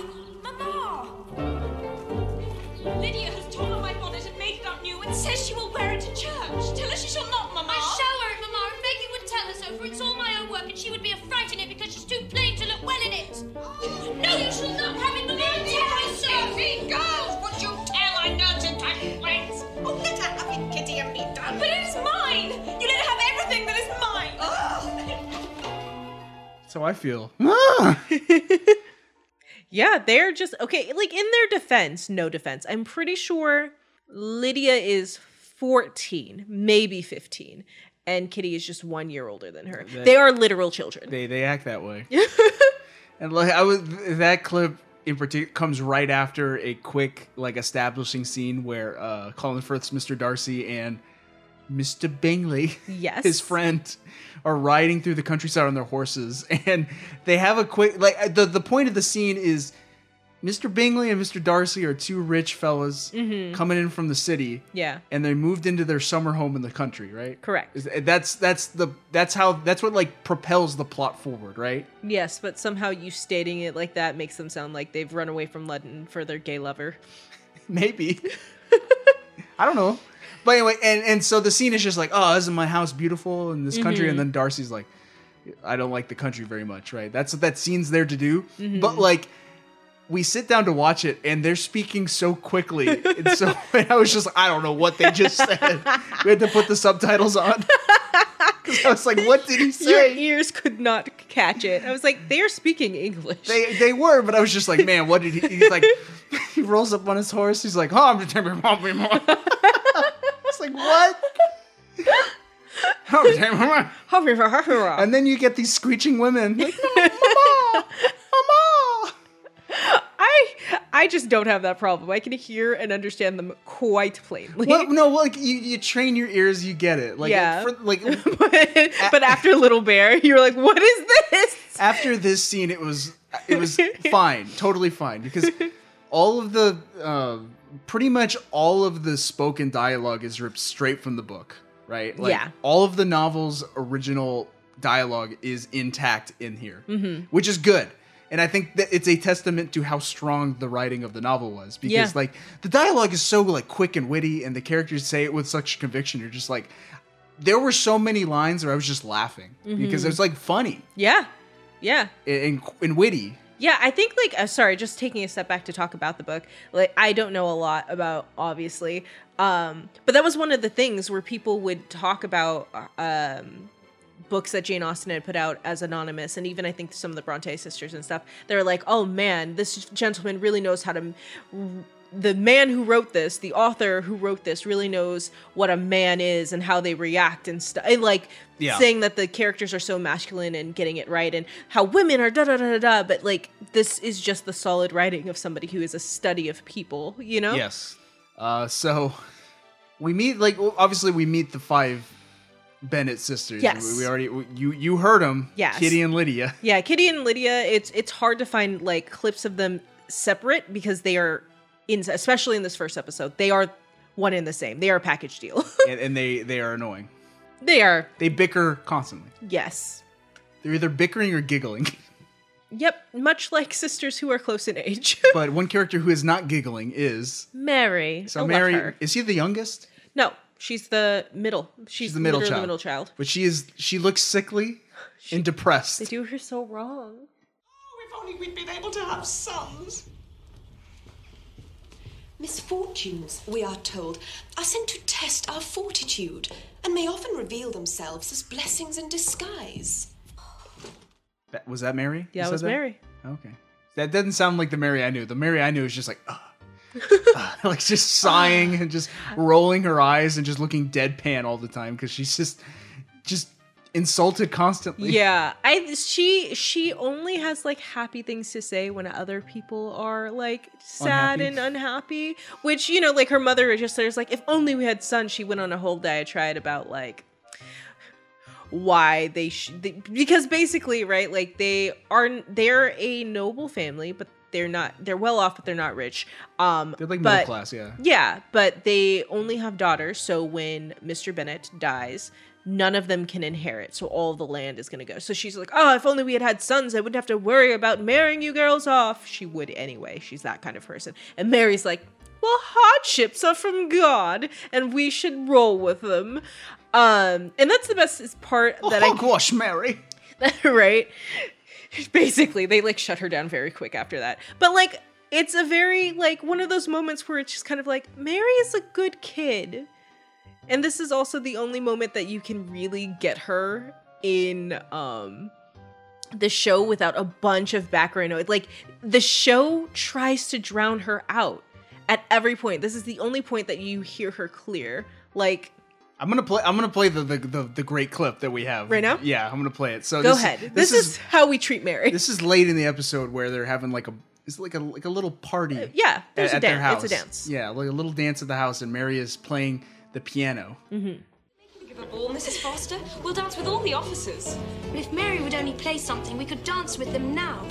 Mary, Mary, let's have no more of that dull stuff. Play something jolly. We want to dance. There are still two movements. Mama, tell them it isn't fair. Oh, play a jig, Mary. No one wants your concertos here. And that's how we treat Mary in this house. Yes, No, justice for Mary. we just want to talk about Mary because she's just kicked down so much. She's kicked down so much. She's the baby face. this and also like you haven't really seen this is the most you're gonna really see of Mary through Well, the six area. Uh, anyway. You're still gonna see her, but every time you see her, you're gonna be like, why are they so mean to Mary? so we just need to get a little bit of justice for Mary. But let's talk about the two real important sisters, Oh. Okay. Jane and Lizzie. Yes. Uh, so you captured two clips of them talking about marriage because again, the whole like part of the, sh- the, the, the like the plot is like these two women, I guess, try like navigating the complex social like expectations put on them, which is, hey, you got to get married and save your family. Yeah, that's that's basically it, Yeah. right? I think the whole show, right? Like if we are focusing on women in this time, it's not them building a business. It's not them going off on adventures in the new world. It is, oh man, I got to get me a man to take care of me. Yeah, and, and Jane Austen understood that like an el- like that to like that's part of the woman's identity Yeah. at that time, and she's like poking fun of it. Like that's the thing I appreciate about the, the. It was obvious to me watching it, but I think the pop culture. um I don't know, like the pop culture like consensus about Pride and Prejudice gives people the wrong impression about the book. They think it's like this sappy romance novel. Mhm. It's a satire. Mm-hmm. It's making fun of these people Yeah. these type of people. Like the the mom is a butt of every joke. You know, like Lizzie and Jane are like level-headed people Mhm. who are also making fun of the society they live in. Um, so he- we- we- you got clips of them talking about marriage. Yeah. Which character you want to talk about first? Knowledge. Mm, let's do Lizzie. Lizzie first, main character. If I could love a man who would love me enough to take me for a mere fifty pounds a year, I should be very well pleased. Yes. But such a man could hardly be sensible, and you know I could never love a man who was out of his wits. That's it.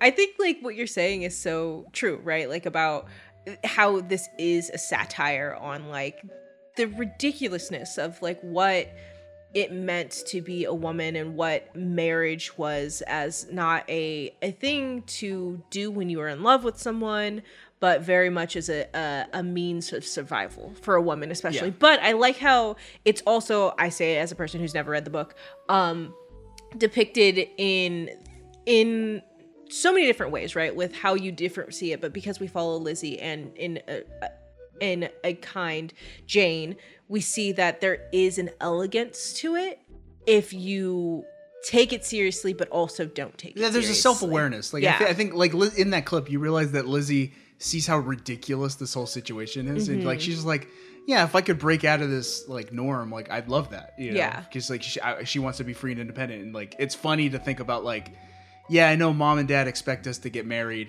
uh, to this rich man, you know, who will like spend, you know, the dowry will be so so much money, right? Yeah. And, you know, like we'd be well off, but like you know, I'd be fine if we got some poor Joe schmo who will. yeah but uh, Lo- lo- marry me. yeah and i also like really appreciate that even in that that she is being serious but she's also like but that could never happen like she i think she's being legitimately like She's realistic. yeah she's being realistic but also okay being realistic in what she wants she's just like if somebody would marry me for almost nothing meaning they are on- they're going to marry me for me because they want to be with me i would be so happy but that would be a stupid thing to do so i couldn't marry because like even though that is probably like her high school like i've got a lot going on if somebody could just like me that'd be great but that's unrealistic i could not do that because And that i that, love that my guy family would be insane. yeah.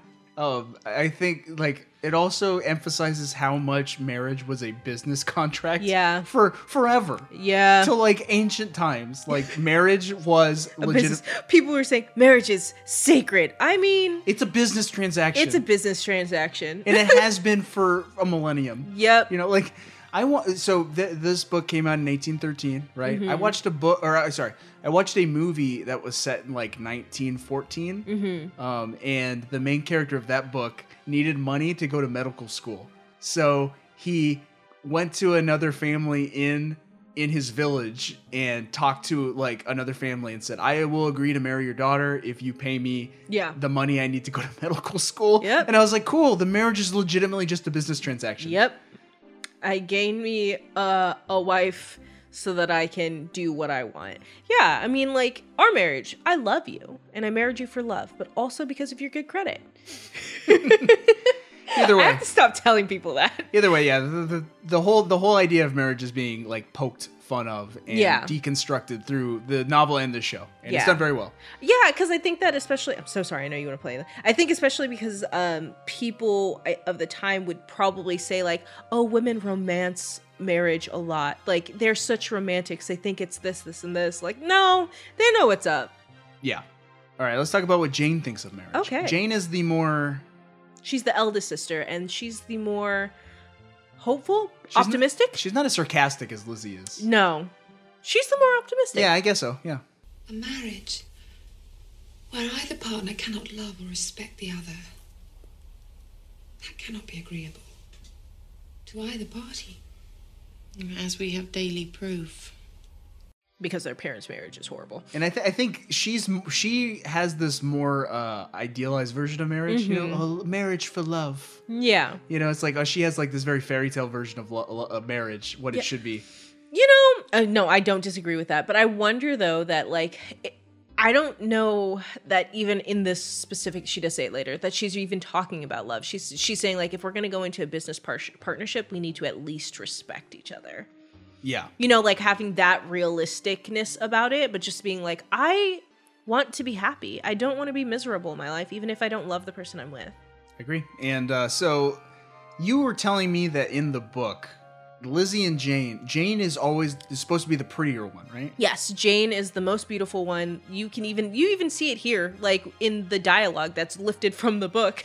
In the whole thing, it's like, ah, she's uncommonly pretty. She's gorgeous. She's an angel. She's the most beautiful woman I've all, ever seen. Lizzie's cute too. Yeah, I'm like, you. I, I, I guess like subjectively, like it's, I think they're both beautiful women. Yeah, you know, it's like they're- absolutely. They're, both movie star level beautiful Mhm. women, right? Both both uh, Susanna Harker who plays Jane and Jennifer Ale who plays Elizabeth, Mm-hmm. right? I guess Jane has more of like a Classic. yeah. She she has like a porcelain face. She has like very elvish features. Yeah, like I, I just say I say this every time I watch it. Like she has Mona Lisa's face. The actress who plays Jane just looks like the Mona Lisa. Like she there's specifically even the clips that we just played, she like turns and looks over her shoulder, does a small little smirk, and if her hair was not blonde, she would just be the freaking Mona Lisa. Yeah. So I, I, I, I guess I don't have a stake in this argument because I was just like, ah, I, you know, don't ask me who, who I think is more beautiful. Oh. I guess. That's fair. I personally, in my own opinion, think that the actress playing Lizzie is pr- is more attractive. I find her more attractive, if that makes sense. Like Sure. again, they're both very pretty, but I was like my eye is drawn more to the actress. That's I, gu- plays I guess I Lizzie. agree with that. yeah. Yeah. Like I would be more attracted to Elizabeth than I would be Jane. Yeah. But then I can also see like I don't know. Jane has a more like classically Yeah. pretty, like you know, like I absolutely even like see it. old timey Hollywood. Yeah. Yeah, and so like talking about Lizzie and Jane in this whole conversation that they're having about marriage and we're seeing their different ideals, they do get back down to like the more prudent ideas of marriage that I think speaks more truly to like the author, like what she's saying about and you can see the satire in this, I guess. But beggars, you know, cannot be choosers. We are not very poor, Lizzie. With father's estate entailed away from the female line, we have little but our charms to recommend us. One of us, at least, will have to marry very well. And since you are quite five times as pretty as the rest of us and have the sweetest disposition, I fear the task will fall on you to raise our fortunes. But Lizzie, As she's so much alike. To marry for love. And so you shall, I'm sure. Only take care you fall in love with a man of good fortune. Being sarcastic again. Yeah, love Lizzie. She like undercuts such a serious thing, right? Like saying where she she's just kind of like, yeah, we're just gonna have to marry, and her sister's like, we're not that poor. Yeah, but when dad dies, everything will be taken from us. So one of us will have to marry well. And I guess it's gonna have to be you. And you're gonna have to take care of us all. And she's And you're gonna have joking to- about it, You're but gonna have being to learn to love a man of good fortune. yeah, you know, we're just like, I just want to marry for love. It's like, you can do that, but also he has to be rich. Make sure he's rich before you start falling in love. Yeah. You know, like, and that that's just says everything that we've been saying about, right? Like, And that clip also demonstrates how uh, great the writing. like, The writing comes from the book, Mhm. so it's really you know it's great already. But like the direction and the performances, like the actresses are reading this with such, in such a natural way. Yeah. The the they're doing such an excellent job getting you invested in this you know over 150 year old dialogue. Yeah. And I'm like, that just sounds like real people talking. I was like, it's perfect. yeah, it, it is. It's done so well. And they're so charismatic while doing it. Yes. Um, and also, we hear more about their family, uh, what their family thinks of marriage, because that. This is a book about marriage. This is a show about marriage. This is, the, to me, like some of the dialogue that's the most satirical about Mhm. the institution of marriage uh, at this time, you Mhm. know, as a business transaction, because the, the parents obviously are investing so much time and energy and effort into getting their daughters married. Yeah. And like the Mrs. Bennett is the best because she's so over the top. As the character, the actor. Yeah, the actress is also playing her over the top and being super extra, and I love it. Mm And you know that your father has a will of iron? You're in the right, my dear. But I'll tell you what I'll do. I shall write to Mr. Bingley, informing him that I have five daughters, and he's welcome to any of them that he chooses. They're all silly and ignorant like other girls. Well, Lizzie has a little more wit than the rest. But then he may prefer a stupid wife, as others have done before him. There, will that do? No, no, I beg you will not write at all if you. Oh, you take delight in vexing me. You have no compassion on my poor nerves. I love them so much. it was like you you cut that clip earlier and you forgot to get my favorite line. Oh, you take such delight in vexing me. I was like, I love that. I'm so sorry. I did. I had that whole thing. And I was like, oh, that's too long. I'll just cut no, it at no, the end. not not when it's these two. but yeah, like also it's also very funny to hear the dad talk about like how dumb is or yeah, just ignorant and silly girl. most Ah, of most of my daughters are dumb. oh, except that one that I like. Maybe this one. Maybe this. Maybe the men do want a stupid wife. many before have. Gosh, he's such a. T- no, he's they're all not a- terrible people. They- Like Mm, Mr. and Mrs. Bennett are bad people, but that's Yeah. why they're funny. that's why it's a satire they're because just doing their best for their family. no, they're too extra. I got another clip of Mother Bennett being extra. So, just to, I'll introduce this clip and also introduce a bit more of the plot. So, the rich Mr. Bingley has Mhm. moved into town, Mhm. and the Bennets are like, "Oh, we got to move in on him. we got to introduce him to all of our daughters so that he would want to marry one of them." Yes, specifically Mrs. Bennett. yeah, Mrs. Bennett was like, "Oh, yo, we we got to make this happen, right?" Mhm. So, Miss, obviously, like they're talking in that last clip about inviting Mr. Bingley over for a party or something, or Being writing intro- him. introducing themselves because you can't have you have to. I'm not going to go into that all the. Either stuff, way, they but wanna meet yeah. him. Mhm. and uh, also so they meet Mr. Bingley at a party, Mhm. and they have a grand old time, and he has an eye for Jane, Mhm. and um, there's a basically there's a conversation over dinner at the Bennett household where Mr. Bingley invites Jane over for no no hi- Mr. Bingley's family his sisters invite her over Yeah. and Mrs. Bennett has her own like you know Shakespearean plan to get Jane over there and to like stay the night with Mr. Right. Bingley. Dine with Louisa and me today, as the gentlemen are to dine with the officers. Oh, that's unlucky. Still, you must go and make what you can of it. Yours ever, Caroline Bingley. Very elegant hand. May I have a carriage, Father? The carriage? No, indeed. You must go on horseback, for it looks like rain. Then you will have to stay the night. Mother! Well, why do you look at me like that? Would you go all the way to Netherfield and back without seeing Mr. Bingley? No, indeed. You need to go ride your horse alone to the house so that when it starts raining, you'll have to stay the night. Yeah, that's some that's some real terrifying. Some mother- manipulation. That's some Yeah. manipulation. I- That's what I'm saying. Like that is straight up satire because it's like the the- you know the this mother who's like bending over backwards to make this happen. Yeah. And that's funny to me. and it's definitely a thing that someone's like i'm going to entrap you we're gonna do it yeah and that's that's basically she schemes real hard She does scheme. yeah she's oddly good at it while also being the cringiest person you've ever seen ever I think th- that's the strength of the dialogue and the Yeah. you know the character. yeah it's really well done it's just also there was many times where we would both she's like no stop please we're embarrassed for you we're not related Yep. but with all of that right like so we've like introduced the people um but The what Bennetts. was that we have introduced the bennetts but what was the word around town about the the new the new people in town The the Bingleys. Yeah. And their their people. Mr. Bingley has come to Netherfield. And Sir William Lucas has called on him. Save your breath to cool your porridge, Kitty. I will tell Mama. Do not wish to know. What should we care for Mr. Bingley since we are never to be acquainted with him? Forty servants, and he is very handsome and wears a blue coat. And he declared to Sir William that he loves to dance. And he's promised to come to the next ball. At the assembly rooms. On Saturday. And bring six ladies and four gentlemen. Nay, it was twelve ladies and seven gentlemen. Too many ladies. Oh, Lydia, I beg you would stop, for we are never to know Mr. Bingley, and it pains me to hear it. she's so she wants to get him so bad. She's so over the top. But yeah, so like they're new to town and just like, you know, it's not a small town, but news and gossip travels. Yeah.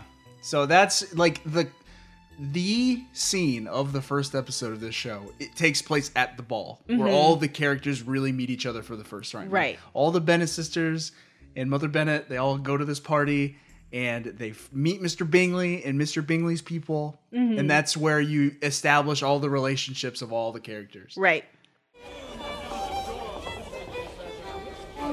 Only two ladies then, after all. Do you know who they are, Charlotte? Mr. Bingley's sisters, I understand.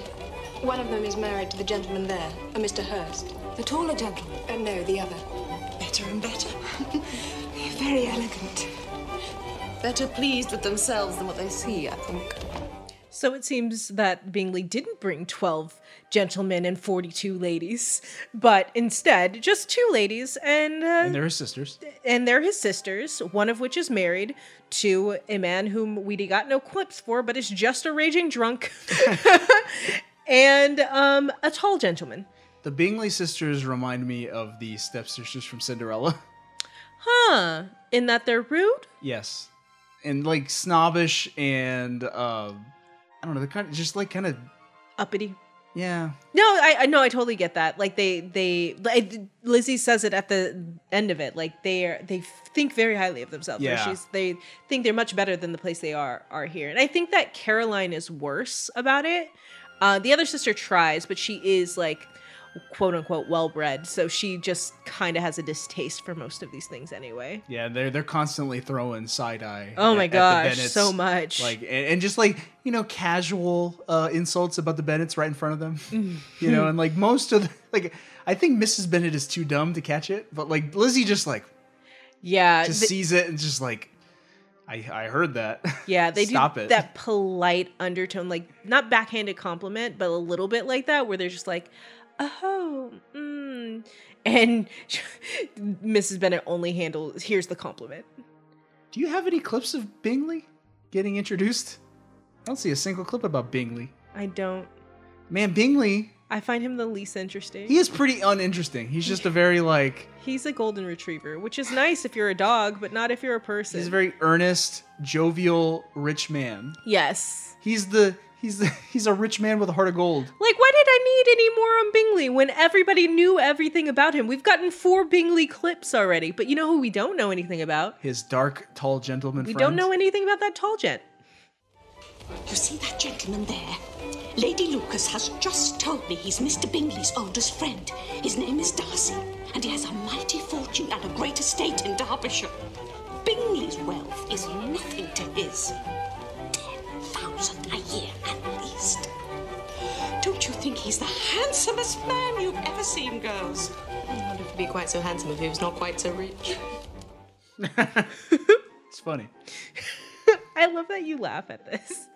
It's okay. Uh, that that there you go. You got you got Mr. Bingley, who's this pretty happy go lucky type guy. Mm-hmm. Uh, He's a puppy. he he does act like a puppy, and he is like super smitten with Jane Bennett Almost immediately. um, immediately. And so like that's the. It's like th- they're- the audiences are rooting for their relationship because it seems like an inevitability. Yeah. You know, and it's mostly like, is it like Jane fighting against the class, like system? Is she? No, they're both. Uh, I don't know if nobility is a a thing still Oh, at it's this sure. point. Oh, it is. It is. Yeah. They both like. I don't think that uh the Bennets are titled, but they are. um They aren't peasants. They aren't But- poor and stuff. But it's, it seems like Mr. Bingley and Jane both like don't care about the social Yeah. i- i- like expectations of the marriage. So it's just like, no, we love each other. Yeah. And we're gonna get married. Yeah. So then it's Jane like or no, sorry. And then on the other hand you got Elizabeth, Lizzie. Mhm. Um, and it's clear from the start, it's like, oh, is she gonna get together with Darcy? Like, how's that gonna work? and it's not as easy as it was with Bingley and Jane. Right. And right, that's right. the that's the love story of Pride and Prejudice that everyone talks about. It's Yeah. like how is the sassy Elizabeth gonna get with Darcy, who is how would you describe him? grumpy. I never met so many pleasant girls in my life. Several of them uncommonly pretty. Eh? You have been dancing with the only handsome girl in the room. Look, look. There's one of her sisters. She's very pretty too. I dare say, very agreeable. She is tolerable, I suppose. But she's not handsome enough to tempt me. Bingley, I'm in no humour to give consequence to young ladies who are slighted by other men. Go back to your apartment, enjoy her smiles, you're wasting your time with me. She's tolerable at, at the least. He um one, that was really rude. Two, uh people in this this era forget that other people have ears. He says that a solid six feet away, enough for no corona to pass, but plenty of Liz- sound waves. Lizzie heard it. Lizzie heard him call her. Lizzie heard Bingley say, She's quite pretty. And she perked up. It's like, Oh, that's such a nice thing. And then here's Darcy says, She's tol- tolerable at best and not handsome enough to tempt me. Bro, I'm coming for your kneecaps. What is wrong with you? Yeah, yeah. Dar- that is the first impression that Elizabeth and us get of Darcy. It's like, oh, cool, he's a jerk. Yeah. He's a sullen jerk. He hates everybody. He hates being there. He doesn't want to do anything. And then it's just like, cool. And and that, and how how does the story get us to want to see these two characters get together? At the You end? have no idea. I don't. I assume there's a lot of you know grand machinations and you know Oh, man. backstabbing and We're watching an episode as soon as we're done with this. We're, we're gonna watch I've this read whole Victorian show. novels before. We're I, gonna- Oh, I I know what I'm getting into. I don't care. We're watching this whole thing before this episode comes out. it's he just doesn't do good. Okay, I want to like defend him a little bit, right? He's a great character. yeah, he is a great character, and I, I do want to say before this, he he was forced to um interact with Mrs. Bennett, and Mrs. Bennett loudly, while staring directly at him, was like, "How rude and terrible he is," and da da da, and just talks a lot of crap. So he probably was like, "Yeah, I'm not getting mixed up with these Bennetts. They're money grubbing and classless." Fair enough. Did he need to say the things that he did about this woman who has had not a bad word to say about him in earshot at the very least? woman he's never talked to. Yeah. Just rude. Just rude. We have several clips called Darcy's a grump. because he is a grump. He is a grump. And I just want you guys to to see that he is a grump. Colin Firth, take it away. Darcy, I shall never understand why you go through the world determined to be displeased with everything and everyone in it. And I will never understand why you are in such a rage to approve of everything and everyone that you meet. Well, you shall not make me think ill of Miss Bennet, Darcy. You know, like when you're friends with a jolly jolly robot, that's that's what he is apparently. a jolly jolly robot. Like sometimes you just got to tone it down. Like why are you so happy? Have a drink and be a sad drunk. But I mean, they're best friends. Bingley's the positive one, and Darcy's the negative He's just the dark cloud, the Darce cloud. And- so yeah, at this point, basically by the end of the episode, Bingley is like interested, very very interested in Jane, Mhm. and like that's where that direction's going. And then Darcy is this huge jerk that, as the episode goes on, slowly realizes like, oh crap, I am like infatuated with Lizzie Bennett Yeah. which is a real f- i think that happens in people sometimes It's Yeah. like you write someone off and then like i don't know th- it's just like gets stuck in your head and you like almost have this it's sort of like a weird romantic thing not not like tradition i'm talking like classically romantic Mhm. like ro- you know, art romance Yeah. it's like the infatuation comes and it's like this pain in him and he, he hates it it's like, That's- I, I hate that i'm infatuated with elizabeth bennett That's sort of how our relationship went. antagonistic It was very antagonistic at first. And yeah, so Darcy being more of a grump. What is this? What does he have to say here? I believe I can guess your thoughts at this moment. I should imagine not. You are thinking how insupportable it would be to spend many evenings in such tedious company. No, indeed, my mind was more agreeably engaged. I've been meditating on the very great pleasure which a pair of fine eyes and the face of a pretty woman can bestow. And may one dare ask, whose are the eyes that inspired these reflections? Miss Elizabeth Bennet. He says with no hesitation to the woman who's clearly been very into him this whole time. I was gonna say- Elizabeth? Huh? She hasn't been into him. No, he says that to Catherine. Who is into him? Carolyn. Caroline. Is she into him? Yeah. Oh, I didn't catch that. You didn't ca- The girl is drooling over him in every scene. Oh, I didn't- yeah. She's always like, "Mhm, right, Darcy? hmm Oh, from Darcy. Okay, well, I'm sure there you go. There's some conflict. She's definitely into him. She's she's more of his class. but- yeah. So I'm sure she. and she knows he has a lot of money. Yeah, and so she. Uh, yeah. So he. I mean, he he straight up like just like acknowledges it too. Yeah. Which is like, oh yeah, yeah. No, I'm I'm I'm infatuated with Elizabeth Bennett. Uh, I would I would like to spend many nights talking to her. Whatever Yeah. it was. It's really interesting though, because this happens right after he gets put in a position um, where someone is like, "Hey, you should dance with Lizzie." And the first time that happened, he like walked away without saying anything because he didn't want to. And this time he's like, "That's cool. I'd like to dance with her." And she was like, "I'm good. I'm gonna go check on my sister." You should go dance with someone who's more tolerable. I think she did use that word and like walks away. And he's like, she's got a backbone. I'm into that. it really was. She and she turned me down, but in a polite way. Like she actually knows.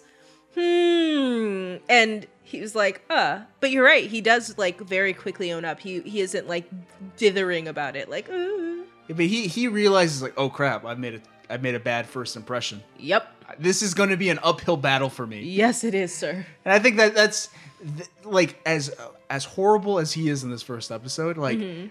that I, there's a moment where I was just like, no, no, no, hold on. I recognize now the struggle that he has to get, like work his way up Yeah. to, to gain Mrs. Bennett. You know, I know it's Yeah. not it's not a game to be won or whatever, but like no, I understand now he has an uphill battle. He he has something he needs to you know fight against Yeah. within himself too, and he needs to change and develop and be better, right? But it's like I can get behind him. Yeah. I, he can be a hero that I can get behind. He can be a hero, baby.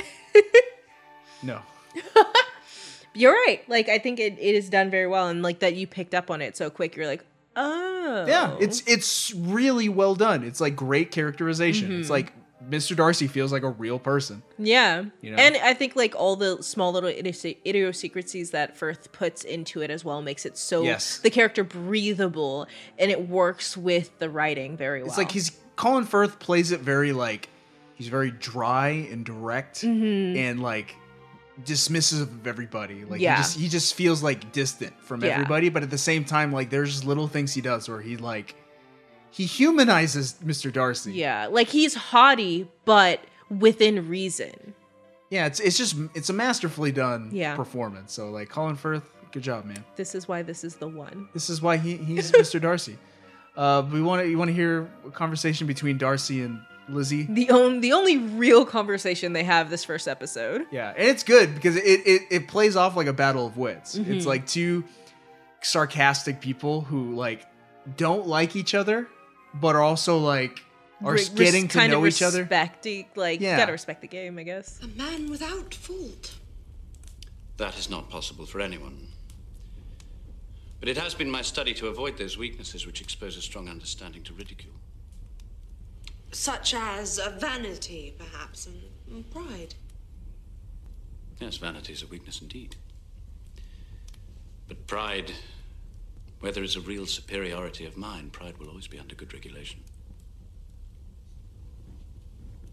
I have faults enough, Miss Bennet, but I hope they are not of understanding. My temper I cannot vouch for. My good opinion, once lost, is lost forever. That is a failing indeed. But I cannot laugh at it. It's good. It's good. I will say, literally two lines after that, they're fighting again. That's good. You, you, it gets the whole the whole audience is like, yeah, we're rooting for these kids. Yeah, like you could see them having a like intellectual partnership. I want them to be healthy.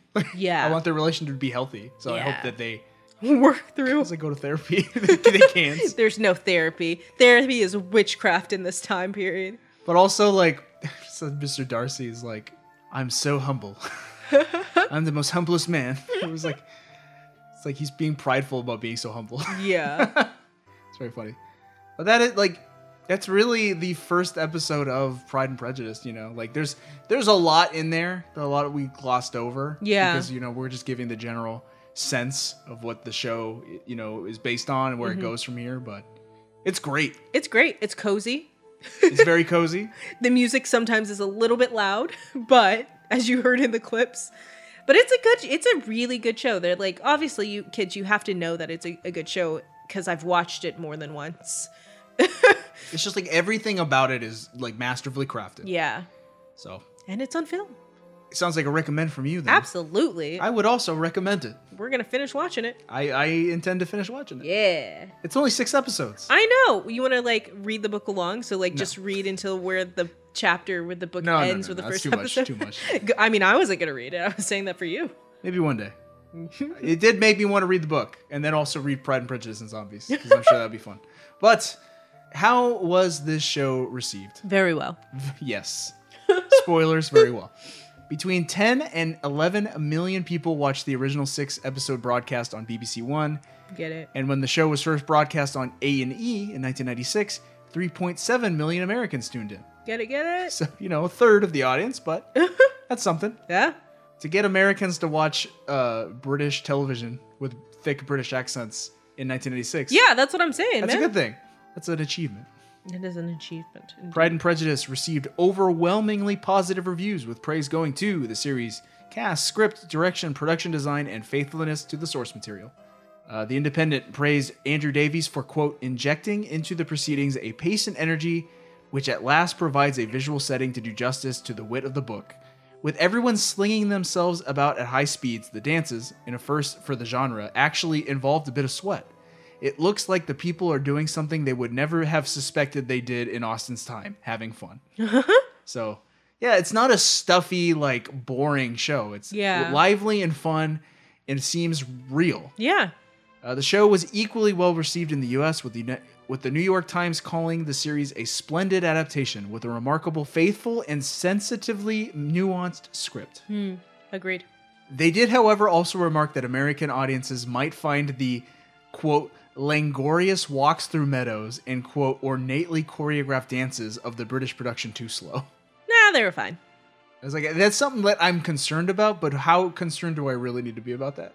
About that because there's so much conversation that happens during those. It's not just like, oh, we're walking. Well, I mean, she does walk through the meadows in her dress for a a bit, but it's just like it's pretty. Show off the countryside. Yeah. Pride and Prejudice received a BAFTA Television Award nomination for Best Drama Serial, Best Costume Design, and Best Makeup and Hair, and Colin Firth and Benjamin Whitrow were both nominated for Best Actor. Uh, was Benjamin Witro played Wickham? Benjamin Whitrow played Mr. Bennett. There you go. Because I was like, it can't be Bingley. No offense, you did a great job, but your character is cardboard. Jennifer Ely won the BAFTA for Best Actress. Good job, Elizabeth Uh, Jennifer. Bennet. Firth won the 1996 Broadcasting Press Guild Award for Best Actor, and the series as a whole received the same award for Best Drama Series and Serial. Nice. In the US, the series won an Emmy for Outstanding Individual Achievement in Costume Design for a Miniseries or a Special, and was nominated for Outstanding Miniseries, Outstanding Writing for a Variety or Music Program, and Outstanding Choreography. Okay. The Sunday Times noted in 2007 that, quote, Colin Firth will forever be remembered as the perfect Mr. Darcy. Newsday stated in 2008 that Firth was, quote, universally acknowledged as the definitive Mr. Darcy. So Well. I am not alone. A 2000 poll of industry professionals conducted by the British Film Institute ranked the serial at number 99 in the 100 greatest British television programs of the 20th century. And Radio Times included the serial in their list of 40 greatest TV programs ever made in 2003. Hmm. And it was named by Entertainment Weekly as as one of the 20 best miniseries of all time. I want to see that list. I mean, I I agree, but I wonder what other things are on that list. So obviously Pride and Prejudice, like the book, has a, a legacy that's lived on and is continuing to live on. Correct. So let's just talk about the legacy of this show in particular. Okay, yeah, that's probably Pride and Prejudice ran for six episodes on the BBC from September to October 95. It then ran in the US on A&E in January 96. Alongside other adaptations of Jane Austen's novels like Persuasion, Sense and Sensibility, and Emma, this serial was part of a wave of Jane Austen enthusiasm which caused the membership of the Jane Austen Society of North America to jump 50% in 1996 to an over to over 4,000 members in the autumn of 1997. wow. Yeah, so people were like, "We're into Jane Austen now." It's a I thing. love her romances. some new some newspapers like the Wall Street Journal refer to it as Austen mania. This is the, not the only Austin mania going on in 1997. I will tell you that. Stone Cold Steve Austin oh my got his start. gosh, no, no, no ring history here. I want to hear Steve Austin read Jane Austen. Absolutely not. You take such great delight in vexing me. what? Stop it. Hell yeah. No, for shame. Shame on you. Shame on your cow. She's tolerable at best. Can I get a hell yeah? No, get out of here. I'm leaving. We're done with this episode. Good night, kids. One scene in particular of the show has been recognized as quote one of the most unforgettable moments in British TV history by publications like The Guardian and The New York Times. Yeah. What was that scene? It's the lake scene. Colin Sh- Colin Firth gets wet. Yep. Does he take off his shirt? Nope. Because this is the Regency era and you will remain clothed. So he's just got a white wet shirt. Yes. Colin Firth at the wet t-shirt You contest. just gotta see it, babe. You just gotta see it. We can, it's, we got a few more episodes. You just gotta see it. the way it was described reminds me of like the scene in the first James Bond where the woman comes out of the, the ocean in the bikini. Like, Probably It's is. like this iconic moment of this like sexy human being like coming out of the water. Yep. Colin, I don't even find Colin Firth all that attractive. Like, is he an attractive man? I think when he was younger. Those mutton chops, I don't. Yeah, like I was I was specifically picturing the mutton chops. too, too many mutton chops in this show. That's the only, that's my only negative. Too many mutton chops. Um, I, he's attractive. He's attractive to some people. I don't find him attractive. He's a good-looking man. I, I guess I don't know. He's got good proportions in his face. He's a very puffy face. I like puffy faces. I like cheeks. He has big cheeks. Hmm. and the series, like this series in particular, inspired author Helen Fielding to write the popular Bridget Jones novels. Yep. And their screen ad- and their screen adaptations subsequently featured Firth as Bridget's love interest Mark Darcy. Yep. Told you. Well, I mean, you already knew. You did the research. I don't know what is Bridget Jones. Um, it's just like a retelling in some sort of fashion of. Uh, okay, here's the thing. I never read or watched Bridget Jones' Diaries, but Bridget Jones was obsessed. The character, I think, was obsessed with like Austin stuff. I don't know. I don't know what they're about, but I know Firth is in it and that other English guy that's in everything. So if you like Bridget Jones novels, let us know and know that Pride and Prejudice was the reason those were written. I mean, you had to know. Anyway, that is Pride and Prejudice. We're done. Yay! Very cozy episode. It's such a cozy episode. Who won? I did. Yeah. Pride and Prejudice beat Little Bear. it did. We're Where's the scene where Little Bear comes out of the lake? Ew. Weird. Little Bear wore less clothes than Colin Firth did. That's fair. Ew. Uh, but yep, that's that's an easy win for Jess. Yeah. It looks like I cleaned up this year. I won music, and I won TV. Didn't one movie though. Yes, I did. No. It Takes Two is better. No, no, no. No, yeah, it was. We already, we already had this discussion. What's next? Runners up. Runners up. Let us tell me what are- what are our runners Okay. up? So the runners ups for you were What a Cartoon, which I didn't realize was a show. I thought it was just a podcast you No, listened no, no, to. no. There's yeah. It was a, what a cartoon was a pilot program. Mhm. I believe it was. Was it on Nickelodeon?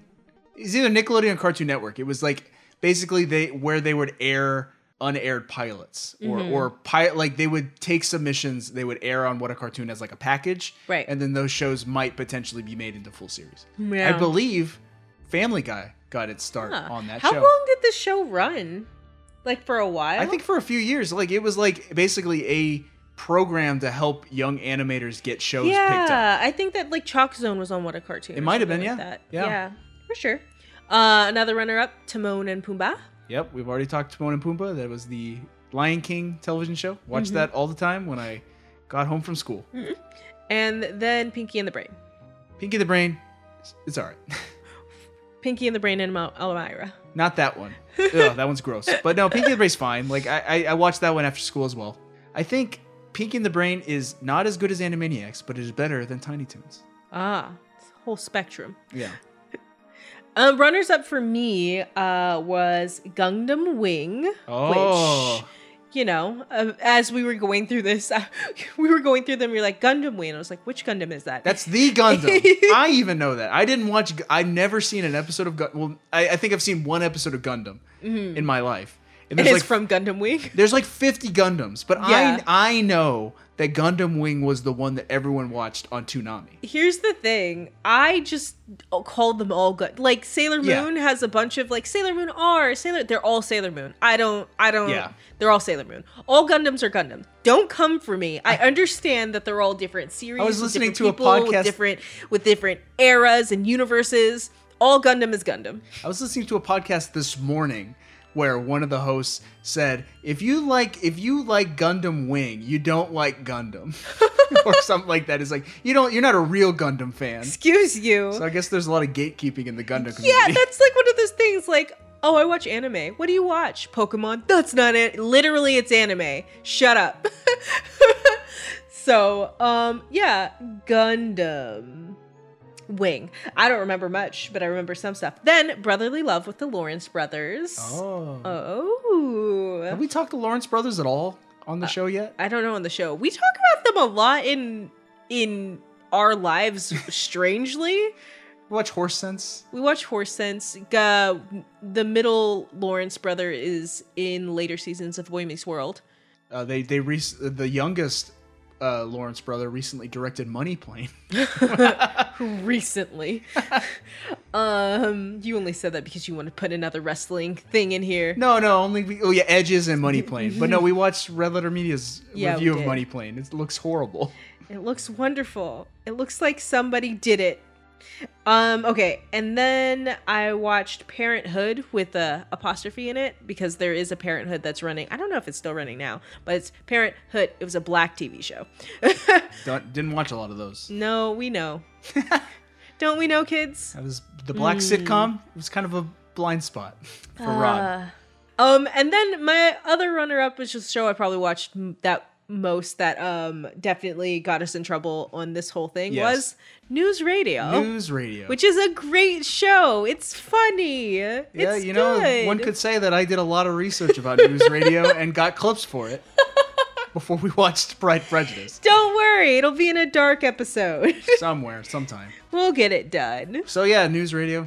It's a sitcom It's it is a situational comedy. set And in a there- news at a news station. at a news station, uh, a, a, that- a, a radio station that only says the news. So it obviously had to be AM radio. Sports. Uh, there was some sports news is news. That's true. Um, so yeah, those those were all of our runners up. And that was our show. Yeah, quite quite an array. 1995, very uh, great variety. Great variety and a very short show, honestly, for us. We'll see. I mean, Yeah, I don't feel. I, I yeah, I'm not as you know, tired. I feel as, like it'll be our shortest show, though. yeah, I doubt that, but. but yeah, that was a lot of fun. It was a lot of fun. Time to go out with plugs. Yeah, Oh yeah, some hair plugs. you tell that joke every time. Do I? Yeah, Well, maybe we should stop recording at nighttime when I get sleepy. Do you cut it every time? no. Do I say it every time? Kids, I have more in my repertoire. Wait, hold on. Say it again. It's time for plugs. Plug it in, plug it in. Ugh. Uh, you can follow the show on Twitter at Medium Eight Show, and you can follow us on Instagram at Medium Eight Show. Mhm, We mhm. put up polls where you can vote on which show you like better. Mhm, Uh, we mhm. also share videos and pictures and art and other fun things. Uh, we might find the the Little Bear production, the, the stage production. Yeah. Uh, also, you can do a few things to help your show. Uh, you can review us or leave us a comment on the podco- on your podcast platform of choice, um, and just tell a friend, tell a few friends. We want to get the word out there. Uh, and, you know, spread the word around. Spread the media made love around. Do it. Tie your friend to a chair and make them listen to it. Well, okay, that's going to have a negative association. Don't do that. As for me personally, you can follow me on Twitter at Rod the Master. That's at Rod the Master. Um, I host a wrestling YouTube show called Keep Kayfabe. That's K A Y F A B E. Um, we follow the careers of our favorite professional wrestlers. Um, so if that sounds interesting to you, you can check that out. Um, I also write for a video game website called ZeldaDungeon.net, where we write all about the Legend of Zelda video game series. Um, so if you like that, you check that out too. Uh, if you would like to see me, I have a YouTube channel, but I'm not going to tell you what it is because I haven't put anything up on it. So, It's Taming Tales. excuse you. That's my secret. It's my secret. I'm mad now. What happens on Taming Tales? Nothing. Literally nothing is happening at Taming Tales. That's why I wasn't going to share my news. There's nothing there. There's nothing. I have been really busy. It's hard. It's hard putting food on the table, kids. And with that, we're gonna we're gonna uh, get this show all out of here. We're gonna go to sleep. 'cause Jess is tired. I'm not tired. Um, so we were actually at a loss trying to figure out what we're gonna c- close the show out with, like what song, and uh, like Jess went and looked at and listened to some of the songs from the Pride and Prejudice Broadway play, and they were not good. They weren't not good, but they weren't what we were looking for. Right. I, I looked up basically music inspired by Pride and Prejudice. I found the song Mrs. Bennett by the band Glasswave. Um, and because we love Mrs. Bennett, uh, that, that's the song we're going to go out with. So thanks for listening. We will see you next time with our movies of 1996. We need to go now. Bye. in my pocket, Dixie in my wallet, mother of all mothers. Yeah, mother of all mothers.